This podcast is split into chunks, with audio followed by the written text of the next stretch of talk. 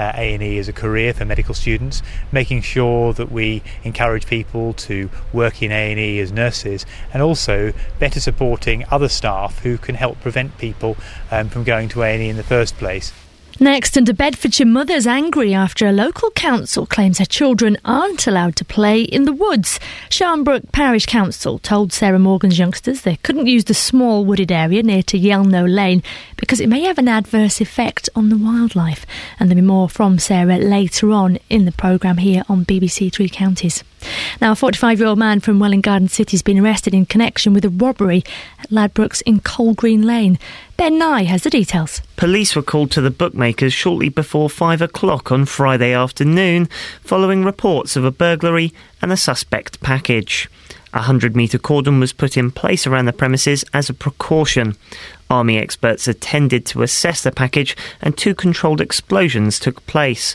The cordon was lifted around half past nine in the evening after confirmation the package wasn't suspicious. A man is currently in police custody for questioning. MPs have delivered a withering assessment of the proposed HS2 high speed rail lane, which is go through Buckinghamshire. The Commons Public Accounts Committee accuses the government of basing its case on fragile numbers. The chair of the committee, the Labour MP Margaret Hodge, says the money could be better used for short term schemes instead. Even under the government's plans, the first spade won't go into the soil until about 2019 2020. That's too far down the line, and there are plenty of off the shelf, very sensible investment projects, including rail projects, which could get the economy going now, get the jobs now, and get the growth now. Finally, tennis and the women's world number one Serena Williams has retained her American Open title. She beat Victoria Azarenka in three sets to claim her 17th Grand Slam singles title. Weather then it is cloudy this morning with the possibility of Oh, rain later on. Temperatures 19 It's supposed to last three minutes, Serena. It now three minutes. It's three minutes fourteen now. Please. You were late. Anyway, do you know what? You can get the latest news and sport online. Where at? Bbc.co.uk slash three go away. counties. Come on. Come on. I've got I've not been on air for the last two days. I've got a lot to say. Thank you, Serena. Serena Farrad in the news for us this week. She turned up on time today. Good for her. Good for her. Morning, this is Iain Lee, BBC Three Counties Radio. It's Monday already. Did you have a good weekend? Mine was, you know, mine was so-so. It's one of those weekends when you think, oh, I can't wait to get back to work. That's, that's, that kind of sums it up, really. Lots coming up on the show this morning, including a national charity believes there is a shortage of foster children in the east of England. Action for Children says this area needs at least 700 more people who are prepared to look after someone young. Well, would you be a foster carer? A survey has revealed that most people don't like their partner's feet. I've got a thing for feet, although my feet have got a strange lump in them. They've got a big, strange, sort of red lump on the top, and every sort of couple of years, my wife goes, "Oh, what's that horrible thing on your feet?" That's my feet. Well, today we're sending Justin Dealey out. Yes, he's back to find out what parts of the body the people of Beds, Herts, and Bucks find most sexy. And it was the battle of the big TV shows at the weekend. Strictly or X Factor, which do you prefer? Facebook.com forward slash BBC3CR. You can send me a text 81333. Start your text 3CR. Or the best the best way to get in touch, of course, is on the telephone 08459 455 555. Across beds, herts, and bucks. This is BBC Three Counties Radio. Have you got what it takes to be a foster carer? There's a shortage of foster carers in the east of England. That's according to the charity Action for Children. They say this area needs at least 700 more people who are prepared to look after someone young. Recently, it's become more difficult to become a foster parent because of the amount of administration and paperwork involved. Well, I'm joined now by Darren Johnson from Action for Children. Morning, Darren. What does this? Uh, oh, Darren, are you there? Darren, hello.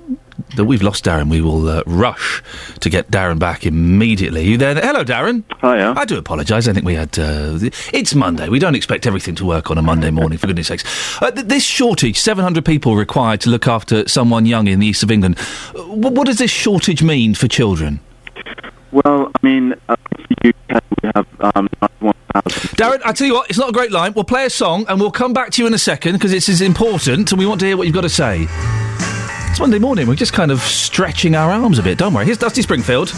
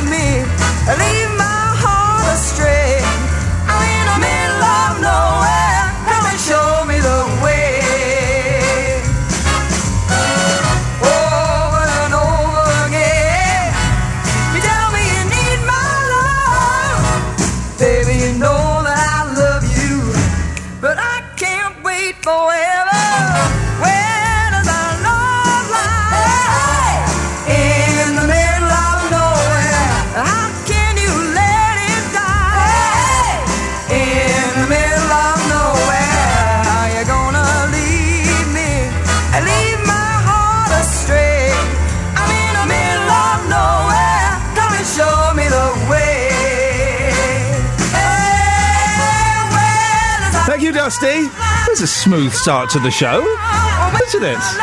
Should we just give up this week? Should we write this week off? No.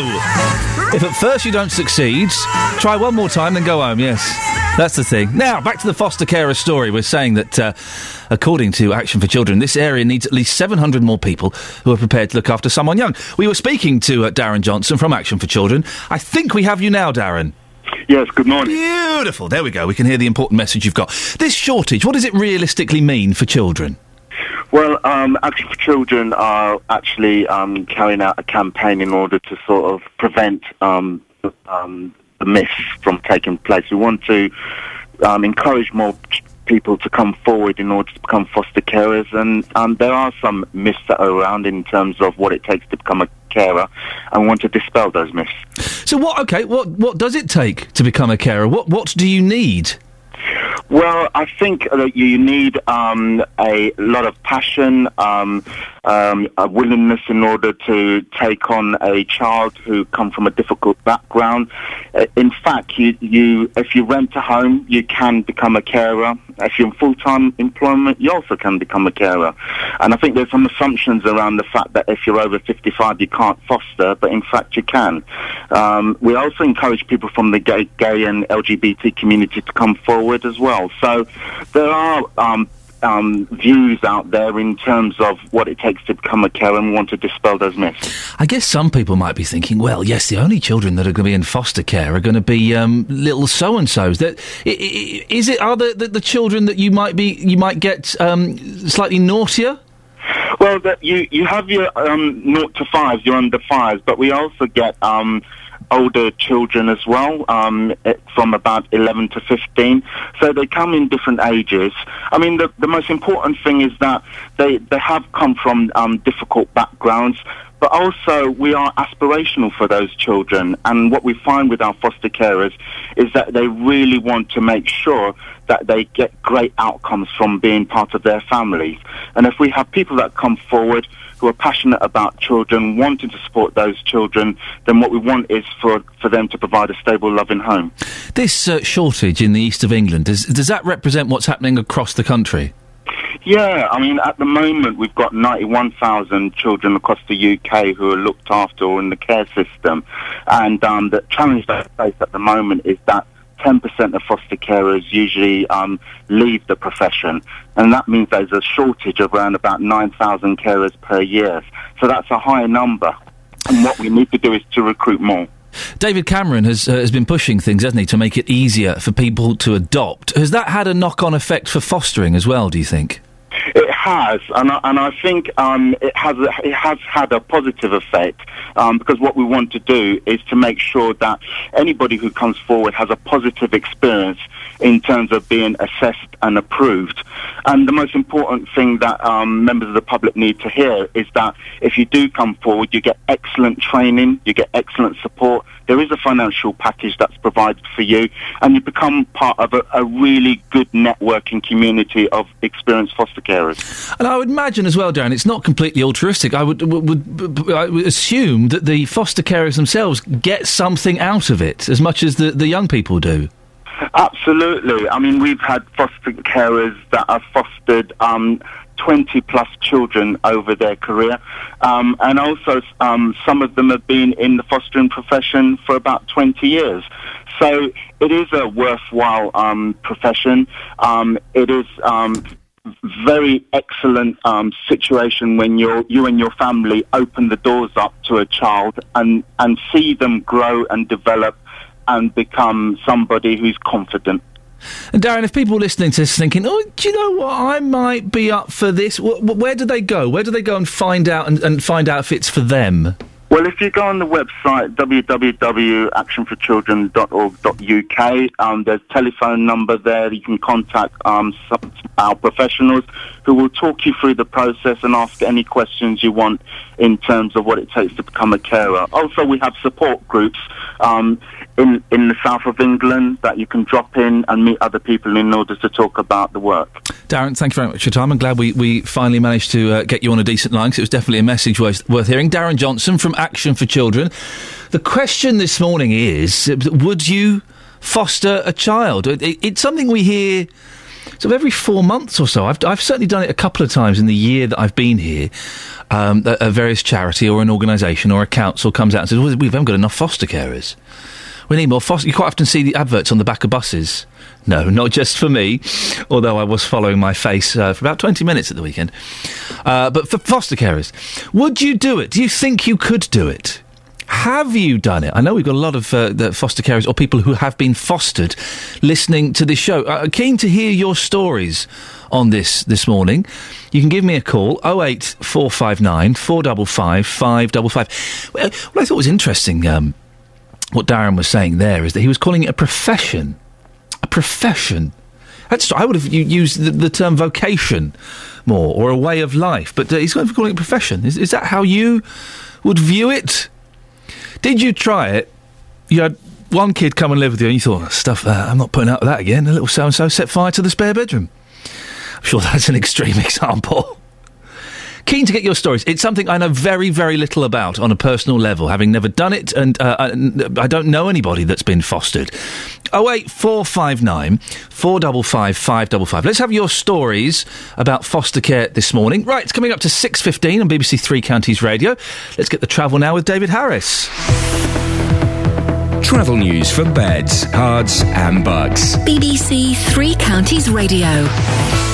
Good morning. Well, roads are looking quite well at the moment. The A414 traffic's coping well around the Park Street roundabout. A421 eastbound's looking good as well around the total roundabout. On the M25, there's a lane closed due to a broken down vehicle that's heading clockwise between junction 24 for Potter's Bar and junction 25, the A10 at Enfield in the roadworks area. We'll keep an eye on that one for you. Public transport's running without delays. Your next update is in 15 minutes. Thank you very much.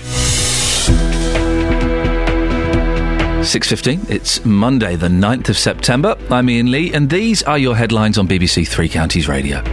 700 people are needed to look after youngsters across the three counties. A Bedfordshire care home worker has escaped a prison sentence despite being found guilty of neglect. And in sport, the women's world number one, Serena Williams, has retained her US Open title. Coming up, a Bedfordshire care home worker has escaped a prison sentence despite being found guilty of neglect. Hear more before 6.30. BBC Three Counties Radio.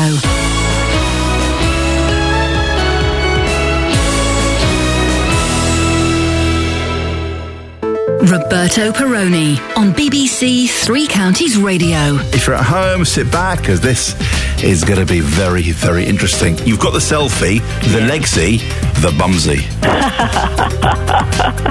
You're going to start that trend. Roberto Perrone. We seem to be heading um, headlong into war again. We're very keen to stop this from happening. We don't know where this might lead. The lie that took us into the Iraq War could become a shocking truth in this one. Roberto Perrone. Weekdays from 3 on BBC Three Counties Radio. Morning, this is Iain Lee, BBC Three Counties Radio, 08459 455 555. Uh, if we did an album of the week, the, which we don't because it's a rubbish idea, but if we did, the album of the week this week, Kelly, would be Meet Glen Campbell. Oh yeah. Yeah, I have I dug this out. I have not stopped playing it in my. It's not even a very long album. It's about thirty-five minutes long. I have not stopped playing Meet Glen Campbell in my car, just on a loop. What is it like? His greatest hits or something? No, that would be Glen Campbell's greatest hits. This is called Meet Glen Campbell.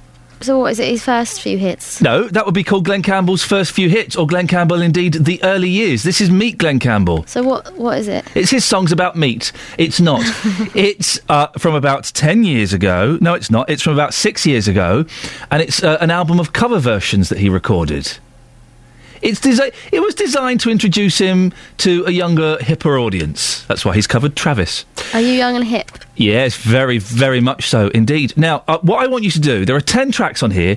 Every one of them is just perfect. Perfect. Okay? So I want you to pick a track between 1 and 10. You don't know what they are. Yeah. We'll play it and then we'll- we'll get your opinion off on the, the back end, I believe they call it. Five. Okay, I'm glad you didn't pick eight. One, two, three, four, five. Oh, yes! You picked. This is. Okay, right. Hang on a second. Right. What was track eight, by the way? It's called Jesus. Now, track five. it's all about Jesus. Track five. This is okay. Have a listen to this. This is going to change your life. Are you ready? Yeah. Okay. So introduce it. Uh, this is um, track five from Meet Glen Campbell's album about meat.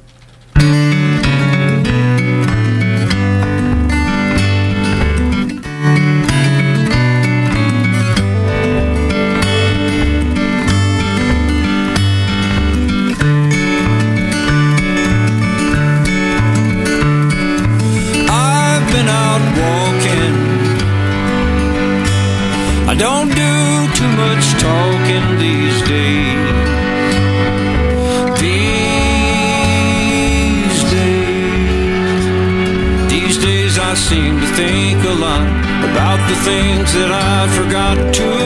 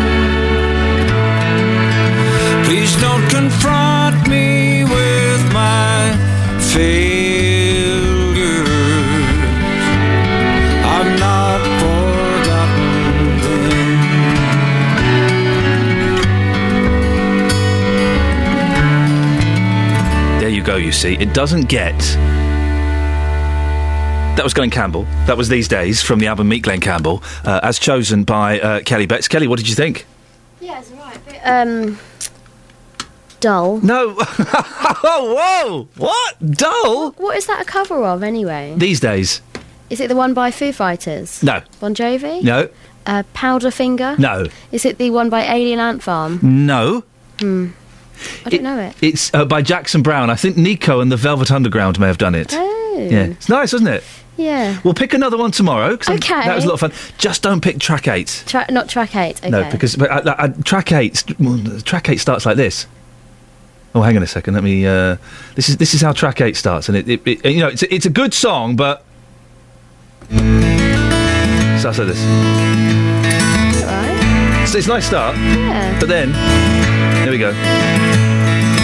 Jesus. I just think maybe that's not the. Uh, What's that a cover of? Thank you very much indeed, Kelly Betts. Oh eight four five nine four double five five double five is the telephone number if you want to give us a call. It's a cracking album. We'll play more songs from that later in the week. I know it's an old record, but man alive, this weekend it's really uh, done what was needed. Now, on to slightly more serious issues. A Bedfordshire care home worker has escaped a prison sentence despite being found guilty of neglect. Jackie Ndoro from Luton was filmed asleep at the Limes in Henlow whilst an elderly man lay helpless on the floor. A judge at Luton Crown Court imposed a four month prison sentence, suspended for 12 months. Well, following this story is our reporter Lorna Hankin. Lorna's can tell us more. Uh, uh, remind us of the background to this case, Lorna. Well, during the trial last month, Luton Crown Court heard that 86 year old Albert Ritchies, who suffered from dementia, had been left lying on the ground of the Limes care home in Henlow for an hour after he collapsed. Now, Albert was an elderly, frail man and was unable to take care of himself. One night he collapsed on the floor, but Jackie Nadoro, a level three, highly qualified care worker, failed to help him. Now, the, cur- the court heard how she and a colleague stood around Mr. Ritchies as he lay there helpless. She didn't check if he was all right and was in no rush to bring a nearby wheelchair to his aid. Instead, the pair stood by and had a chat as he cried out for help. They then later hoisted him up without the aid of a sling in a disrespectful and hum- um, humiliating manner with no sense of urgency. Oh dear. Well, how did this come to light? Well, the care home was starting to have their suspicions about what the workers were up to on the night shift. Kevin um, Wilkinson, the assistant manager of the home, who we'll have on the show later on, had started to notice that some areas of the home weren't as clean as they should have been um, overnight when the overnight staff had gone home. Now, there was a distinct smell of urine and there seemed to be a lack of bedding. So the managers basically decided to install CCTV cameras in the home to monitor what was going on. And it was this footage that showed Albert fall to the floor, groan and cry for help. It was the same footage that then displayed this care wo- worker's approach to him and that of her colleague. They chatted while he laid on the floor, and then Miss Nidoro was seen sweeping a broom around him as he laid on the oh, floor. Oh dear. And um, um, after this, um, she then settled herself down on a chair to do some paperwork. She then put her feet on the desk and fell asleep under a blanket between the hours of 1 and 5 in the morning instead of carrying out her mandatory checks on the residents. Now, after watch- watching this footage, the assistant manager interviewed her where she told him she'd only been resting her oh, eyes. Resting her eyes for four hours. Yeah, nice one, Mrs. Nadoro. And both women were dismissed for gross misconduct and reported to the police. Miss Naduro's fellow colleague failed to answer bail and is now wanted by police. My mum's in a care home, and these these things r- really annoy me. These people in these places are vulnerable and are completely dependent mm. on the care they get, and to have some muppet like Ms. Nadoro sweeping around him. How rude. Wh- what happened uh, in court on Friday? Well, the judge said that the behaviour shown on the CCTV footage was appalling. She said that um, the Miss Nadoro's lack of compassion and concern for this gentleman um, was shocking and distressing. She added that um, Albert Rich's daughter, whose father has since died um, since this happened, had been left with a lasting image of her father lying on the floor and crying out for help. Now, it was also highlighted that uh, Joe Wilkinson and her son Kevin, who managed the Limes home in Henlow, had been badly let down by her and had felt that she'd actually brought down the good name of their care home. Now, the judge said that Miss Nadoro was saved a prison sentence because, with this case, unlike many of its kind recently, and there has been quite a few, Yeah, um, that there was no physical abuse carried out. She was given a sentence of four months imprisonment, suspended for 12 months, and the conditions were that she carries out a six month supervision order and 150 hours of unpaid work. Within the 12 months, she must cooperate accordingly with her probation officer, or she will be sent to prison to complete her sentence. And it's worth noting she's also been automatically barred from working hmm. with vulnerable adults in the future. I don't think that's good enough. I'd have locked her up. It's not physical abuse, it's mental abuse. Lorna, thank you very much indeed. Well, later on in the show, we'll have the assistant manager of the Limes Care Home in Henlow in the studio later on in the programme, who uh, certainly, when uh, when he got suspicious, pulled out all the stops to uh, to see exactly what was going on. It's one of these things. I just the people in care homes, wh- whether they're elderly or they are suffering from some physical condition, they are there because they are vulnerable and they need assistance. And to have some stupid woman just chat with her mate while there's an old fella lying on the floor in agony, and then to sweep around him.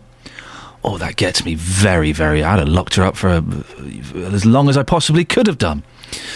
Oh eight four five nine four double five five double five is the telephone number. This is uh, Iain Lee on BBC Three Counties Radio. Coming up, we'll uh, we, we we got some lighter bits and pieces coming up in the next half an hour. Don't worry, including well, it was the big battle of the TV shows at the weekend: X Factor versus Strictly. Strictly won. X Factor nil, but. Which do you prefer and why? To be honest, I find them both rather tedious. I saw neither, or indeed neither. And also, a survey is out which shows that most people find their partner's feet unattractive. Well, we've sent Justin Dealey out. I know, perhaps not the best person to deal with this, to find out what the people of Beds, Herts and Butts, Bucks think.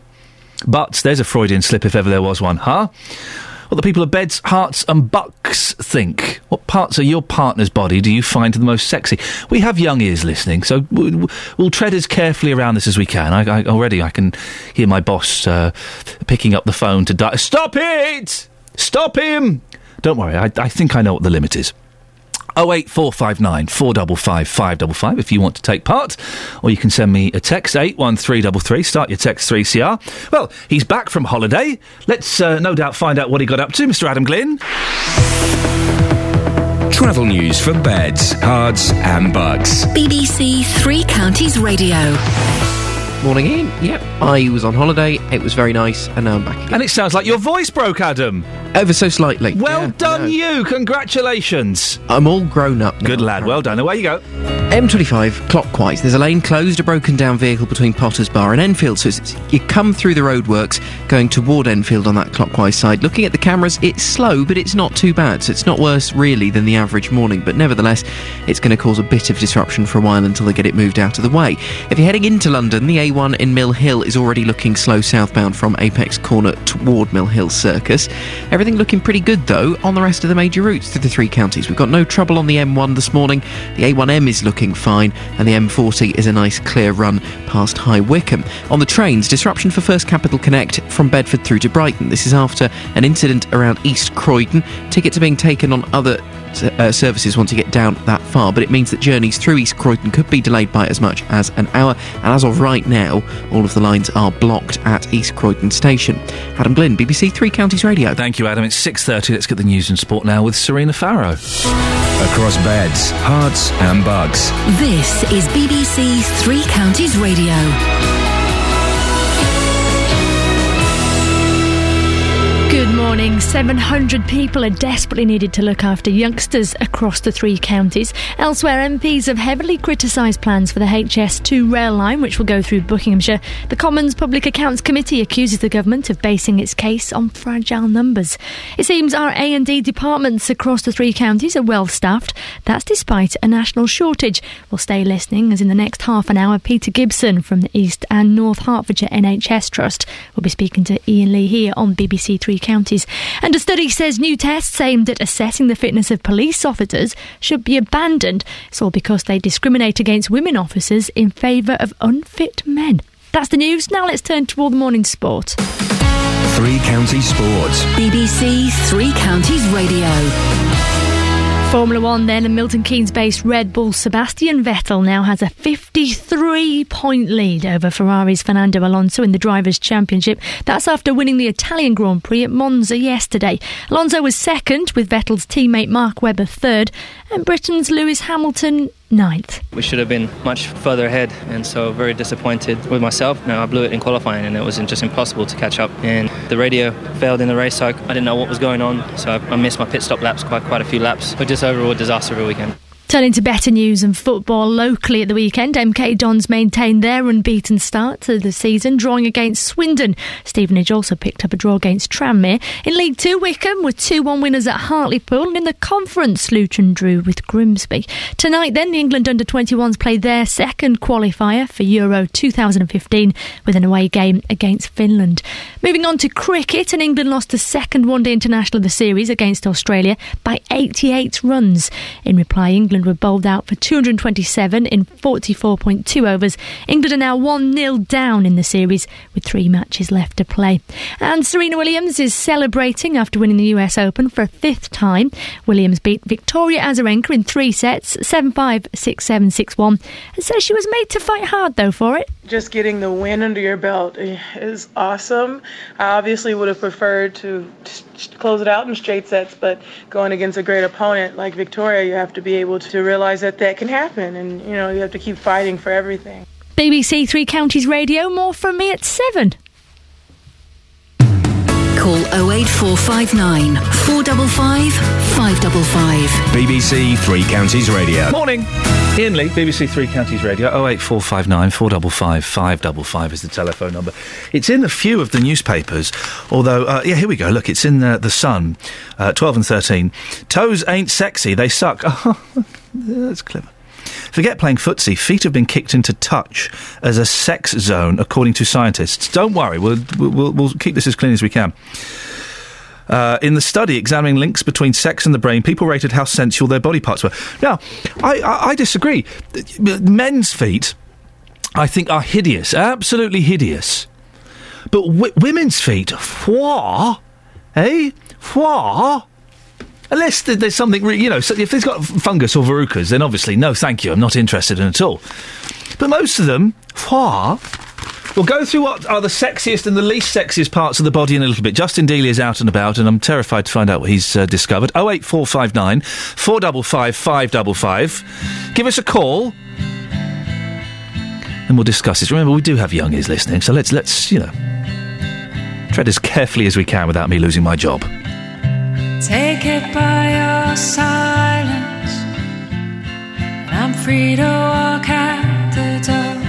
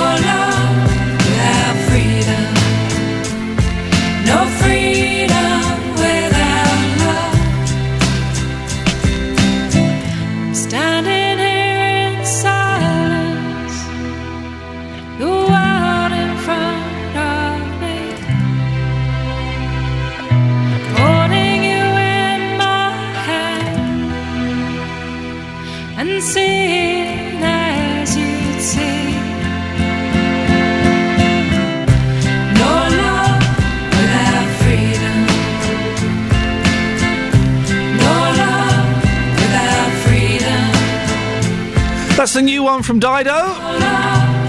Sounds like the old one from Dido. No freedom without love.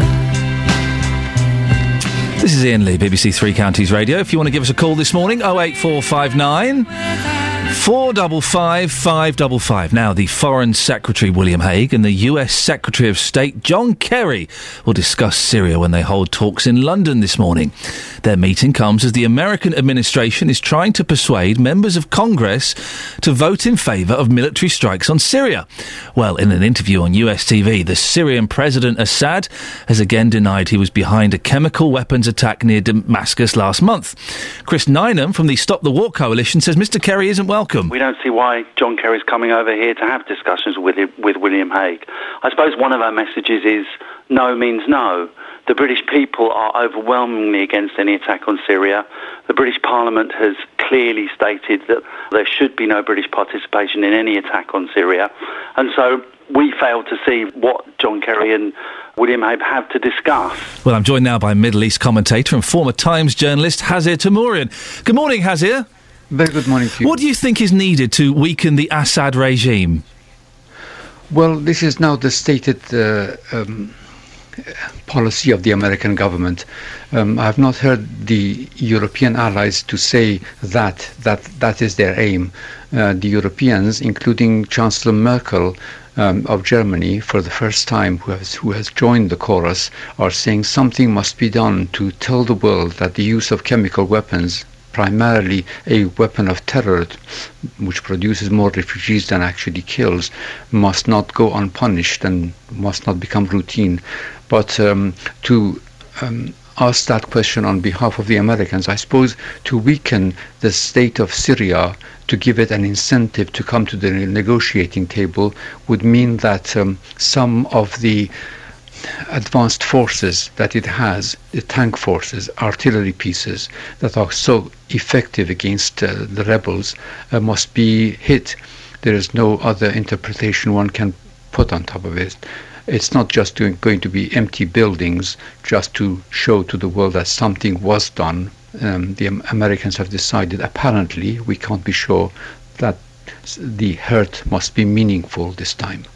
Do you think that John Kerry's visit around Europe will drum up support for action? It already has. I think um, the Americans can be very, very pleased with themselves uh, that, uh, first of all, France is saying, yes, we are going to be there with you. Our Air Force, our missile forces, whatever, um, will be there with you. And then Chancellor Merkel of Germany Hmm. has given her moral support to the Americans. Uh, above all, also, the Arab League um, almost unanimously has come out for the first time in my memory on the side of Western military action against one of their own members, um, whom they have, for the time being, ex- expelled from the Arab League. Uh, but nevertheless, um, they have not done that. Even in the case of Colonel Gaddafi, who was almost universally hated by the other Arab leaders, they just could not bring themselves to ask the Americans and, um, well, in that case, mainly the British and the French, to take military action. This time they have, apart from Lebanon, which is controlled indirectly by the Iranians and the Syrians anyway, and little Jordan, who feels so vulnerable she cannot say so. Do you think President Obama can get support for military action from Capitol Hill? Uh, we see the administration being very, very nervous. I think um, it can, could be surprised by vehement um, disagreement inside Congress. Um, I cannot tell you that. All I can say that is the B- a BBC poll jointly um, drawn with an American broadcasting company, ABC News, say that the majority says that the majority of those congressmen and senators who have made up their mind, they are still opposed to it, but a large number also are undecided at the moment. So, to some extent, um, Mr. Kerry being here with Mr. Hague is good for Mr. Kerry because um, i he can show to the American people that Britain is not completely out of the picture. Hazhir uh, Teimourian, uh, Middle East commentator, thank you very much indeed. Call 08459 455 555. BBC Three Counties Radio. Ah! Should we have a quick look at the newspapers? We're trying to get hold of Justin Dealey, but uh, it would appear on his first day back, he has gone AWOL. Absent without. Naughty, naughty Dealey. If anyone's a friend, I, I suggest you befriend Justin Dealey on Facebook. He'll, he'll have any old sucker. I said sucker. Uh, because he has posted the most inappropriate picture last week. It's him. Na- imagine a nude Justin Dealey holding, at least I hope he's holding, uh, a fluffy poodle. I know it's it's terrifying, absolutely terrifying. What on earth is that picture all about, Dealey? Put me on phone queue, yeah? Just careful there, Dealey. What what's he doing? Hello, Iain. You right? Yeah, I'm fine. What? You right? Hello. What on earth is going on? What do you mean, what's going on? You've thrown me on air at short notice again. I've come back. Yes, you're on. No, you're not. Yes, you are. No, hang, you're not. hang on a second. It's your job is to be on standby for when your master calls. Three times in 20 minutes, for goodness sake. I am your. What is? Listen, we'll, we'll, we'll do the body parts a bit later on. We haven't got time now Hmm. because you've been messing around so much. But but on the subject of body parts, yeah. What is this picture of you on Facebook, nude, holding a little fluffy poodle? Well, it was just hot last week, so I thought that I would, uh, you know, um, take my top off and go in the back garden and, and chill out with Bailey, the uh, the Bichon Poo. At what point did you think me and Bailey are getting on so well here? Mm-hmm. I, let Bailey, shall we take a, a selfie of ourselves and then post it on Facebook like the deviants we are? Listen, I've said this a few times in the last week or so. Dogs these days, they are getting more arrogant than ever before. They love these selfies. They love selfie photographs more than treats these days. Fact. And where, what are you basing this fact on? Um, I, I'm basing this fact on, well, since last week, I've seen a bit of a craze on social media for people taking photographs of themselves and their dogs uh, selfie style. But most of those people are they, they've got clothes on, haven't they? Um, That's the them have, difference. some of them haven't. You know, it depends. Very, very, very disturbing. Did you have a nice week off? It was lovely, thank you. Lovely. where did you go? Uh, mainly the back garden. Uh, went to Bournemouth for a day or so, and I've Oh, come back today. I'm out the front of the building now. It's raining. It's freezing cold. I don't want to be negative on a Monday, but uh, winter is coming. You came in. It's, it's, it's only just autumn. you came in with a scarf. I know. Yesterday night, I went. Seriously, I was going through my jumper drawer last night. It was dreadful, but I just couldn't put the heating on. I thought, no, I cannot put the heating on. Two days ago, I was sitting on a beach. It was 29, 30 degrees, and here I am, absolutely freezing. I just can't put the heating on. Just can't do it. Well, if you can't put the heating on, could you put the kettle on? yes, yes, yes. I've got tea bags here. I'll see you in a second. That's Justin Dealey. Oh eight four five nine four double five five double five. So much was revealed from that conversation. So much that you know there there is literally a month's worth of phone-ins from what we just discovered about Justin Dealey. One, he takes nude pictures of himself with a dog. Two, he's wearing a scarf today. Three, he's got a jumper drawer. He has a drawer specifically for jumpers. It's ter- a terrifying insight into uh, a lonely man's mind, isn't it? Really. We'll be talking about body parts a little bit later on. Uh, what parts of your partner's body do you find the most erotic? Oh eight four five nine four double five five double five. Let's get the travel, shall we? Travel news for beds, cards, and bugs. BBC Three Counties Radio. Disruption for First Capital Connect this morning as you make your way down toward Brighton. It's because of an incident at East Croydon. The slow lines are still blocked there. The fast lines are up and running once again, but you could still encounter a delay. And there's also trouble for First Capital Connect, Moorgate to Finsbury Park. They had some electrical supply problems at Moorgate a little bit earlier this morning. The tube will take your tickets if you are heading into London that way. The line is open once again, but some trains are being diverted into King's Cross or could be starting and terminating at Finsbury Park. Southbound M1 looking slow on the cameras from junction 10 as you go past the Luton Airport spur toward 9 at Redbourn. Clockwise M25 looking better because the broken down vehicle's now gone between Potters Bar and Enfield. Anti clockwise though, pretty slow from all the way back at the M11 through in toward Potters Bar and into the roadworks, and then heavy from St Albans round to Watford. Adam Glynn, BBC Three Counties Radio. Thank you very much, Adam. 6.46, it's Monday the 9th of September. I'm Iain Lee and these are your headlines on BBC Three Counties Radio. MPs are criticising plans for the HS2 rail line through Buckinghamshire, claiming there's a better way of spending £50 billion. There's a shortage of 700 people who are needed to foster children across the three counties. And in sport, Milton Keynes based Red Bull have extended their lead at the top of the World Championship after Sebastian Vettel came first at the Italian Grand Prix yesterday. Coming up, we'll be finding out about A&E in the local area. 08459 455 555. Before that, here's Kate Kinsella. Beds, herts, and bucks weather. BBC Three Counties Radio. Thank you and good morning. Well, I'm afraid there's a bit of an autumnal feel to today. Some of us have already noticed the rather heavy and persistent rain moving across parts of Buckinghamshire and Bedfordshire and even parts of Hertfordshire as well at the moment.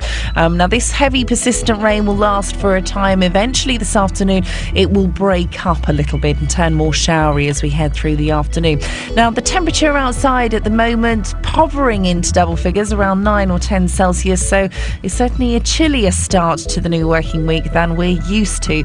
Um, throughout this evening and overnight, we'll well, actually, later on this afternoon, I'll start with, we're looking at a maximum temperature later of around 18, maybe even 19 Celsius for some. That's 66 degrees in Fahrenheit. So not too bad, but certainly not in the 20s. And in the cloud and the rain, it won't feel very warm at all. Now, overnight, the showers continue for a time. Eventually, they will move away eastwards, leaving it dry with some clear spells. The breeze picks up. It's quite a chilly breeze as well, and northerly, and the minimum temperature down into single figures. That's 8 Celsius, 46 degrees in Fahrenheit. So a brighter start tomorrow, but the cloud will thicken. We've got an area of low pressure towards the east of the country, which is dragging in some stronger winds throughout the course of tomorrow. But it looks like we'll get some maybe brighter spells tomorrow afternoon, and the temperature likely to rise to around 19 or 20 Celsius. And that's your forecast. Thank you very much.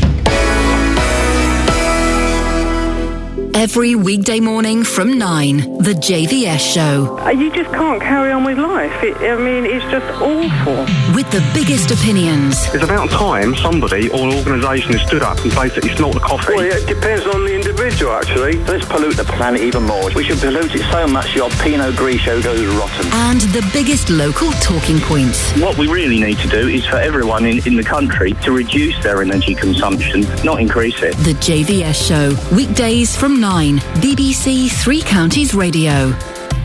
A survey of NHS A&E departments in England reveals average staff shortages of 10%. A Five Live investigation shows that most of our hospitals uh, to be closer to the uh, most of our hospitals are close to the average, with a 14% shortfall at the Luton and Dunstable, 13% at Milton Keynes, 11% for Buckinghamshire, and 10% in Bedford. Well, West Herts is below the average at 8%, but the best figures are for the East and North Hertfordshire NHS Trust, which must be fully staffed as it's registered at 0%.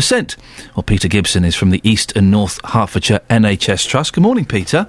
Good morning. 0%. It would seem that uh, East and North Hertfordshire NHS Trust, NHS Trust is bucking the national trend. I, I think we might be, but I'm not sure that figure that the BBC has, have used is actually correct. I know we do have vacancies, but we're in the process of filling them, so I'm not quite sure um, what, where that figure came from. Um, but we, we certainly we certainly are doing better, I think, than, than many. Why is it tough for hospitals to staff accident and emergency, and how can staff shortages be overcome? Well, pretty tough environment in which to work.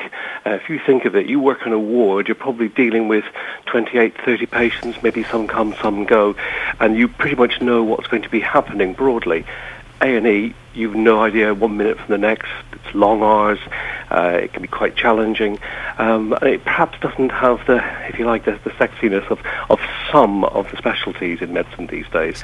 So I think it's about making it as an attractive proposition as possible for the staff.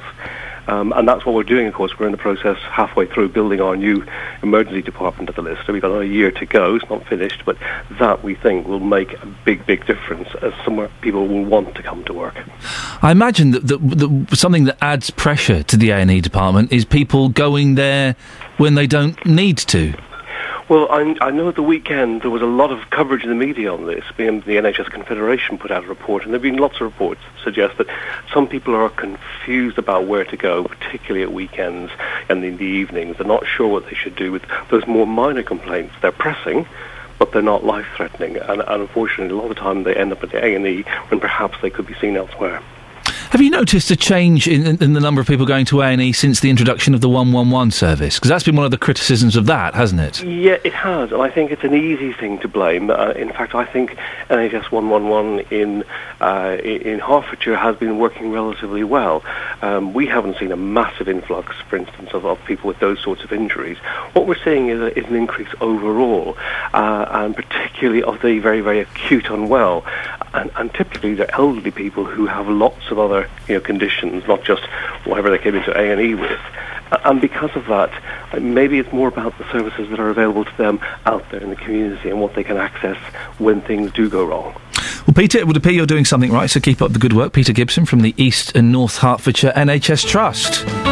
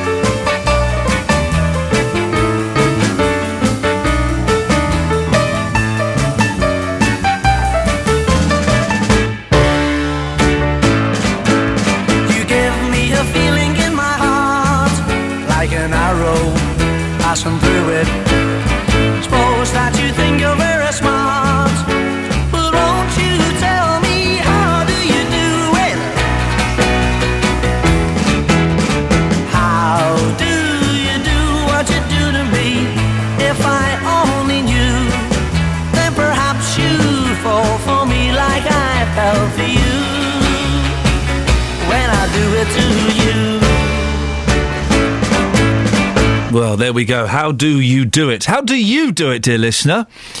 We're talking about uh, erotic parts of the body because feet are the least sexy part of the body, according to a new survey. They were l- the lowest ranked of all 41 body parts in terms of sexual attractiveness. They, they ranked worse than kneecaps? How could anybody find kneecaps erotic? Well, every part of our reporter, Justin Dealey, is attractive. He joins me now. Good morning, Justin. You don't like a kneecap? I don't. Why not? Why don't you like a kneecap? Oh, They're lovely. No, a kneecap is the, the back of the knees. Oh, Yeah, yes. yeah. Very, very The- essential But of bearing in mind we have we have we have young ears listening, Justin. So let's Yeah. keep this clean. But let's have uh, let's have your top mm, your top two body parts. Uh, top two body parts would be the uh, the back of the knees. Actually, that's one, and the second one would be the neck. Very, very uh, sensual parts of the body. I like the top of the back. so, I don't know why that's funny. Hairy or not? Sorry, a bit of hair there. I shut up. I like. Although my, my back is getting very hairy. Oh, lovely. Very hairy. When your barber, when your hairdresser says, "Do you want me to shave uh, the, the the top of your back?" You know you're in trouble. I like. A, I like a nice back. Yeah. I also. I also like a slightly wonky eye. Really? Yeah, I do. I, fi- I do. You find that quite endearing, do you? I find a slightly wonky eye or a big Barbara Streisand nose. Fantastic. Not both. That's too much. Yeah, that, that, yeah. that really, you know, Just but just one of those things. I think is absolutely wonderful. What an insight into your life this morning. I'm slightly You've- scared now. You've been out talking to uh, people this morning, Justin. What have they had to say? Yeah, I've been off for a week and I've come back and you've said, Justin, go out in the pouring rain and ask people what their favourite body part is. But uh, Iain, I've done it for you. We've got some uh, interesting answers, especially Philip at the end, who just can't control himself. Take a quick listen to this. Oh dear. Oh, legs, I think. Why the legs? Uh, my eyes have always drawn to them, to be honest. Yeah. What, long legs, short legs? Uh, nice muscular legs, tanned legs, toned legs. Muscular tan legs on a lady. So yeah. You're into bodybuilders then? Well, I used to be. Yeah. Do a lot of working out myself. Amy, good morning. What's your favourite body part, Amy? Bum. This could get quite rude. Why the bum? I've always been a bum person. The eyes. The eyes? The eyes, yeah. You're a clean lady, aren't you? yeah. Thank you very much. Sir, do you like men? Do you like women? Or maybe a bit of both? What's your favourite body part? The breasts. I think we can just about get away with that one. Um, feet have been named as, as a major turn-off. W- Would you go along with that? Yes, I would. What's wrong with feet? They're smelly. Sylvia, how are you today? Good weekend? Yes, thanks. Lovely stuff. Sylvia, this is a genuine question, okay? Iain Lee wants to know this morning what's your favourite body part? My what? Your favourite body part? On a man, maybe. On a man? Do you like men? Well, yeah. I'm not. Uh, What, what's your favourite body part on a man? um, I presume the legs. The legs? Yeah. All about my chest, though. Look at that. And uh, feet have been named as a major turn-off. What is it about feet that you don't like, Sylvia? I don't like feet at all. They're, why I not? think they're ugly. Can I show you my feet? No. Oh, please. No. Because my mine are quite attractive, actually. I've got to run because I'm late for work. Okay, listen. Have a great day. Thank All you. right, thank you. Bye. Philip, what's your favourite body part on a lady? Okay, thank you. There we go. You see, wow. I, th- I, I think we may have just nudged up to the line and maybe put our noses over it. Ever so. Feet are that, that they are pretty. I, I, I don't. If a lady's got nice feet, then yeah, I'm, I'm quite drawn to them. But um, th- th- they're not the, the sexiest part of the body at all, are they? They No, you see, way. my feet are actually quite attractive because they've got character. Uh, they're slightly different because uh, my second toe is actually longer than my big toe. That means you. Uh, that's, quite unusual. That's well, my mum's got that. Has she? Yeah, it means you're uh, Neanderthal. Oh, yeah, it's not a good thing. Oh right. Yeah, uh, Justin, where are you off to now? and What are you up to? Uh, going to be talking to people this morning about Strictly versus the X Factor. Ah. I haven't seen either of them yet, but uh, Strictly is winning the battle uh, with the rating. So we're going to be asking people which TV program do they prefer, Strictly or the X Factor. And my cup of tea is coming when? Uh, next week. Thank you very much, Justin Dealey. Always a pleasure to uh, be cutting him off and moving on to something different. This is Iain Lee, BBC Three Counties Radio, 08459 455 555. Let's get the travel news now, bless you, with Adam Glynn. Travel news for beds, cards, and bugs. BBC Three Counties Radio. Still looking busy on the cameras on the M1 southbound. It's slow moving traffic from junction 10 past the Luton Airport Spur toward 9 at Redbourn, the A5. A1M is slowing up now southbound from junction 8 as you go past Hitchin towards 7 at Stevenage and the A602. Into London, there's still a fair bit of traffic on the A1, Apex Corner toward Mill Hill Circus. Clockwise M25, slow Potters Bar to Enfield through the works. This is where we had the broken down vehicle a bit earlier, and although that breakdown is gone, it's still quite slow. Anti clockwise, of course, heavy into the roadworks as well as it does tend to be, and it's quite heavy from St Albans to Watford too. First Capital Connect, back to normal now, Moorgate to Finsbury Park after electrical supply problems at Moorgate, but you have the disruption at East Croydon with the fast lines still blocked. Adam Glynn, BBC Three Counties Radio. Thank you very much, Adam. Strictly versus X Factor, which one in your household? We'll find out after the news with Serena Farrow. Local and vocal across beds, herts, and bucks. This is BBC Three Counties Radio.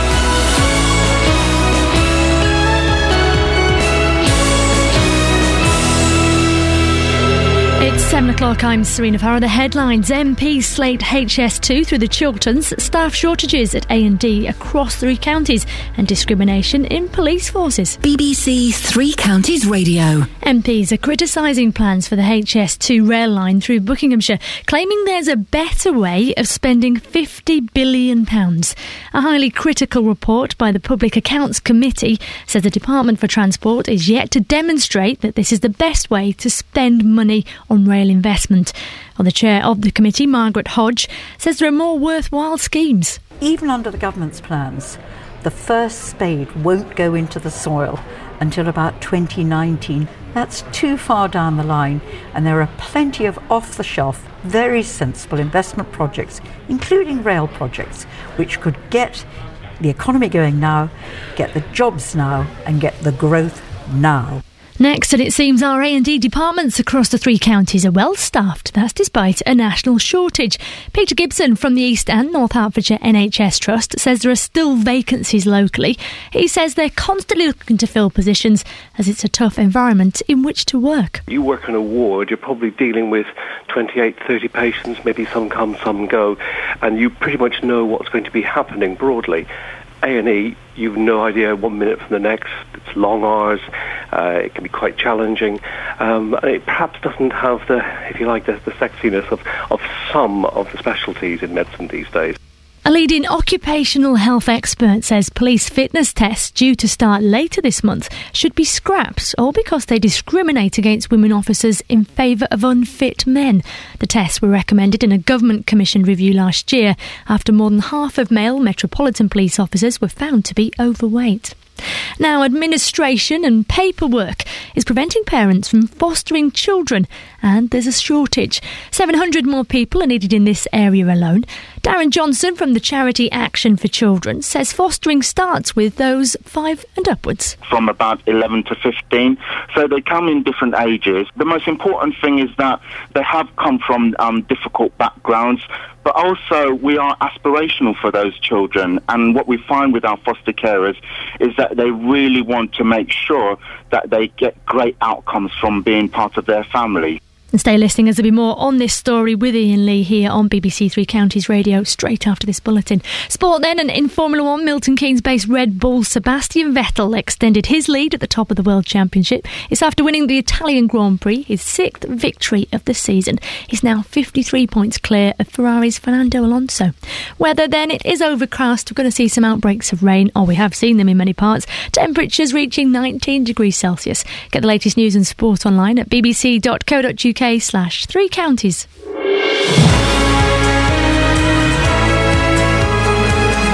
Thank you, Serena. Oh, it has been raining. It was raining on the way in, and do you know what? I love it. I love it. Dark in the mornings, dark in the nights, cold and wet in the day. it's Britain. That's what we want. You don't want sunshine. You don't know what to do with yourselves in the sunshine. You want it to be cold and grey, and then you can have a little moan. That's what we like to do. Lots coming up between now and 8 o'clock, including a national charity believes there is a shortage of foster children in the east of England. Action for Children says this area needs at least 700 more people who are prepared to look after someone young. Well, would you be a foster carer? A survey has revealed that most people don't like their partner's feet. Today, we send Justin Dealey out to find out what parts of the body the people of Beds, Herts, and Bucks find most attractive. And Strictly or X Factor, the battle of the big TV shows, but which one won in your house? X Factor was getting terrible reviews on Twitter, if indeed you could call those reviews. Facebook.com forward slash BBC3CR. You can send me a text, 81333. Start your text 3CR. Or the best way to get in touch, give me a call, 08459 455 555. Across beds, herts, and bucks. This is BBC Three Counties Radio. There's a shortage of foster carers in the east of England. That's according to the charity Action for Children. They say that this area needs at least 700 more people who are prepared to look after someone young. Uh, recently, it's become more difficult to become a foster parent because of the amount of administration and paperwork involved. Well, Sheila is from High Wycombe, has been fostering for about 12 years. Good morning, Sheila. Good morning. What made you want to become a foster carer? Well, I'd walk, worked in education all my life, and when I retired, um, I just always had the idea that I would go in for foster caring because I have obviously skills and expertise with children, and I wanted to continue my um, uh, my uh, sort of um, involvement with children. What what skills are required for somebody who wants to become a foster carer? I think patience, um, ability to listen. If you're working with younger ones, especially, I think you have to have lots of um, energy, um, an interest in all things around you. Um, lots of skills, really. Just the, the normal skills that you would have if you had children of your own, I think. And Sheila, you've been doing this for about 12 years. How many Yes. kids have you looked after? I would think about 50. Some for Wow. um, two or three days, some for much longer. And what ages are we talking about? I have mainly fostered teenagers, um, anything from about 10 upwards. Yeah. But I have taken um, little children just for um, a short period over the weekend when there was a crisis. Is there not a sadness, Sheila? I've often thought this about foster caring. When if you have someone live with you for I don't know a couple of months or something, I don't know if it goes that long, but is there not a sadness when they move on to somewhere else? Well, obviously you become attached to children um, because you wouldn't be a good foster carer if you didn't. But when they move on somewhere else, you're preparing them for that, and you are preparing yourself for that, and you know that that's going to be the best um, outcome for them. And a lot of children you still keep in touch with. They may give you a card or you may send a card, and you know that however little you have done something um, to improve that child's life chances. What are some of the challenges you've encountered? Oh, there's lots of um, challenges, but there's lots of challenges in life. Um, you get children who have um, had bad experiences and are very angry, um, and you have to deal with that anger. Nothing that um, I haven't been able to deal with. Um, the other challenges are the time. They have always have lots of appointments um, here, there, and everywhere. But at least it's always, always interesting. And i- i- is there much support for foster carers? There's a lot of um, a lot of support. There's a lot of training. Um, there um, is a lot of support. Each person who has a foster child will be allocated their own social worker, but then the children have their social worker as well. And you have meetings once a month so that you can go through any concerns that you might have. And obviously, they want to make sure that you're doing the best job you can. The big uh, shortage of foster carers. It, it, it seems to have been that way for quite a long time. Does that surprise you?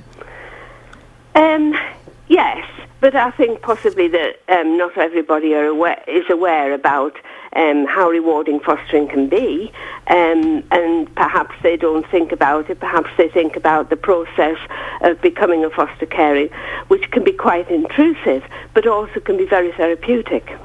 Well, you, you mentioned the rewards there. What, what, what have you personally got out of it? Out of fostering, Yeah. Um, I suppose it gives me something to do, a reason to get up in the morning. Um, I have had lots of children, lots of interest. I go out and pursue their interests. I also um, involve them in my interests so that um, it really makes me motivated to go out and do things that possibly I may not have done. Also, um, obviously my children are grown up and have families of their own and I have grandchildren and they've always really enjoyed me having um, foster children and the foster children vice versa have enjoyed contact with my grandchildren. Now, listen, we're all um, uh, uh, human beings, and sometimes we don't get on with human beings. Have you ever had someone come and stay with you that you didn't like? No, I've never had anybody I didn't like. Um, I have now and again had clash of personalities, but only for a short while. And you've got to really look at all the information you have about the child, look in the backgrounds, understand where they're coming from, and that usually helps. And is there lots of paperwork and administration involved? Because I'd imagine that some people that that would put some people off. There is paperwork and there is administration, and quite rightly, because obviously we're looking after other um, people's children, and it's a terrific responsibility. And who um, the department obviously has to um, make sure that you're doing the best job that you possibly can. But if you get into a routine, it is not a burden, and also it's also, I suppose, um, a way of covering your back so that if there was anything down the line where somebody wanted to find out about an incident or something that had happened, you've always got paperwork to back your back you up. So, Sheila, what would your message be to anybody out there who's who's kind of thinking that may, they might be interested in fostering, but they're not sure? Well, I think they ought to um, ring up, find out about it, and, and really go for it. There's there's excellent training.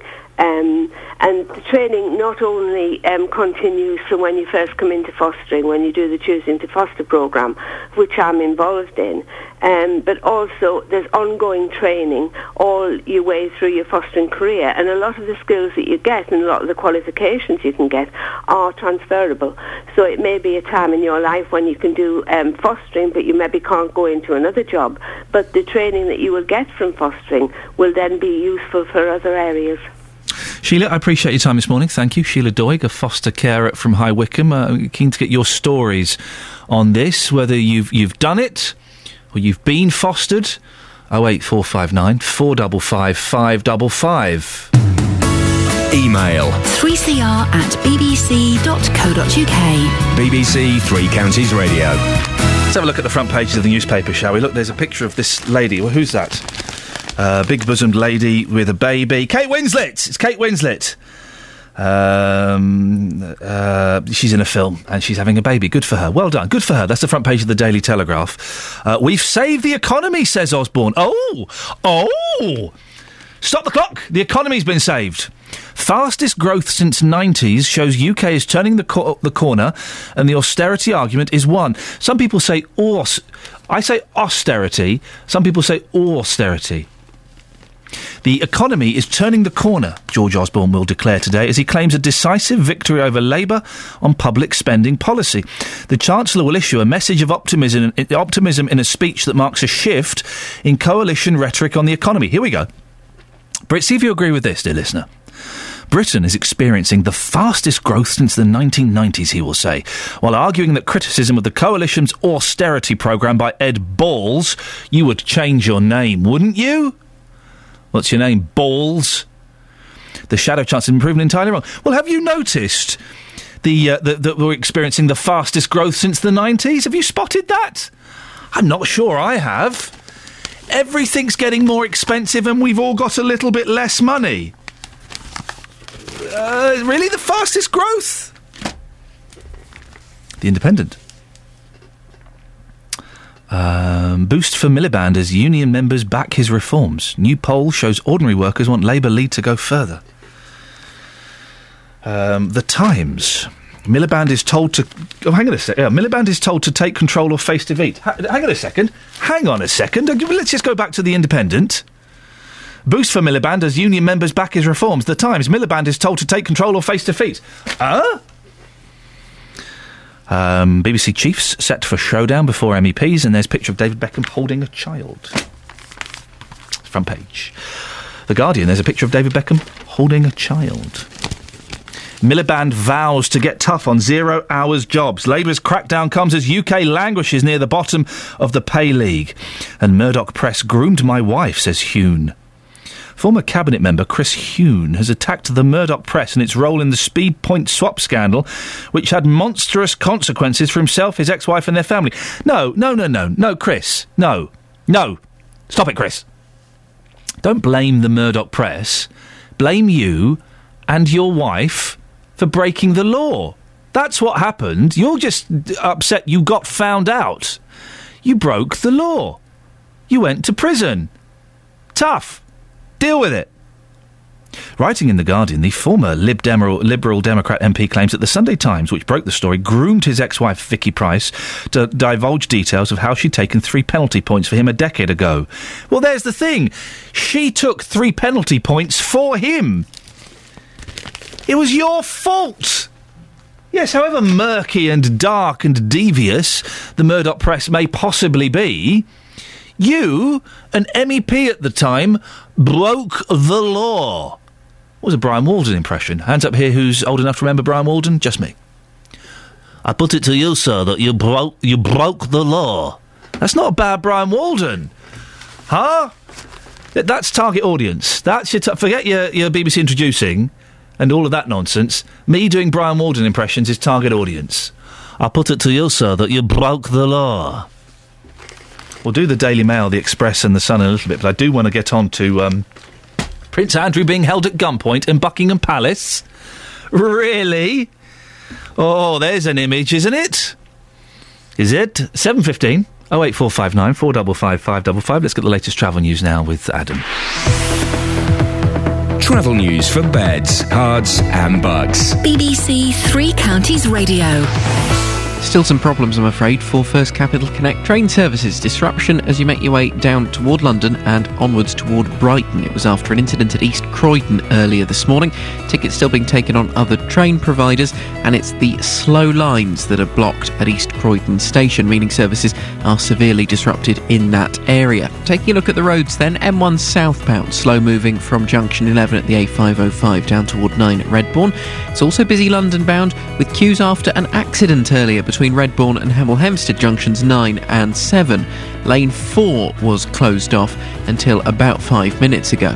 Clockwise M25, two lanes are now closed. This is an accident between Potters Bar and Enfield through the roadworks. Anti clockwise queuing from back at the M11 through toward Enfield into the works.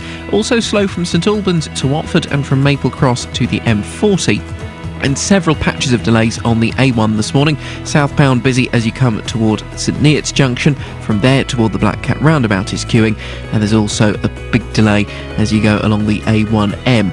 It's looking busy from Junction 8 at Hitchin towards 7 at Stevenage. Then into London queues from the Holiday Inn Junction to Mill Hill Circus. Adam Glynn, BBC Three Counties Radio. Thank you, Adam. It's coming up to 7.17. It's Monday, the 9th of September. I'm Iain Lee, and these are your headlines on BBC Three Counties Radio.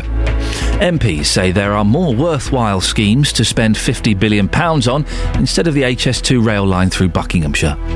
It seems our A&E departments across the three counties are well staffed despite a national shortage. And in sport, Serena Williams has won the US Open tennis for a fifth time, beating Victoria Azarenka.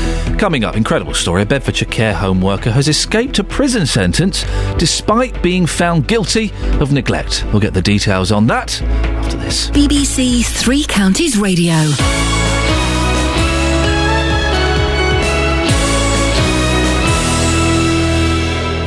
Every weekday from 12, Nick Coffer brings you. We're talking antiques and collectibles. It doesn't have to be old things. These anxieties that you have, when you get rid of this first one, you'll find that all these other things that you're talking about can fall into place. Nick Coffer. We've had some great music today. The Beatles, ABBA, Smokey Robinson, Adele, Pink Floyd. Nick Coffer. I am wearing bright purple jeans. Weekdays from 12 on BBC Three Counties Radio. Across beds, herts, and bucks. This is Iain Lee. BBC Three Counties Radio.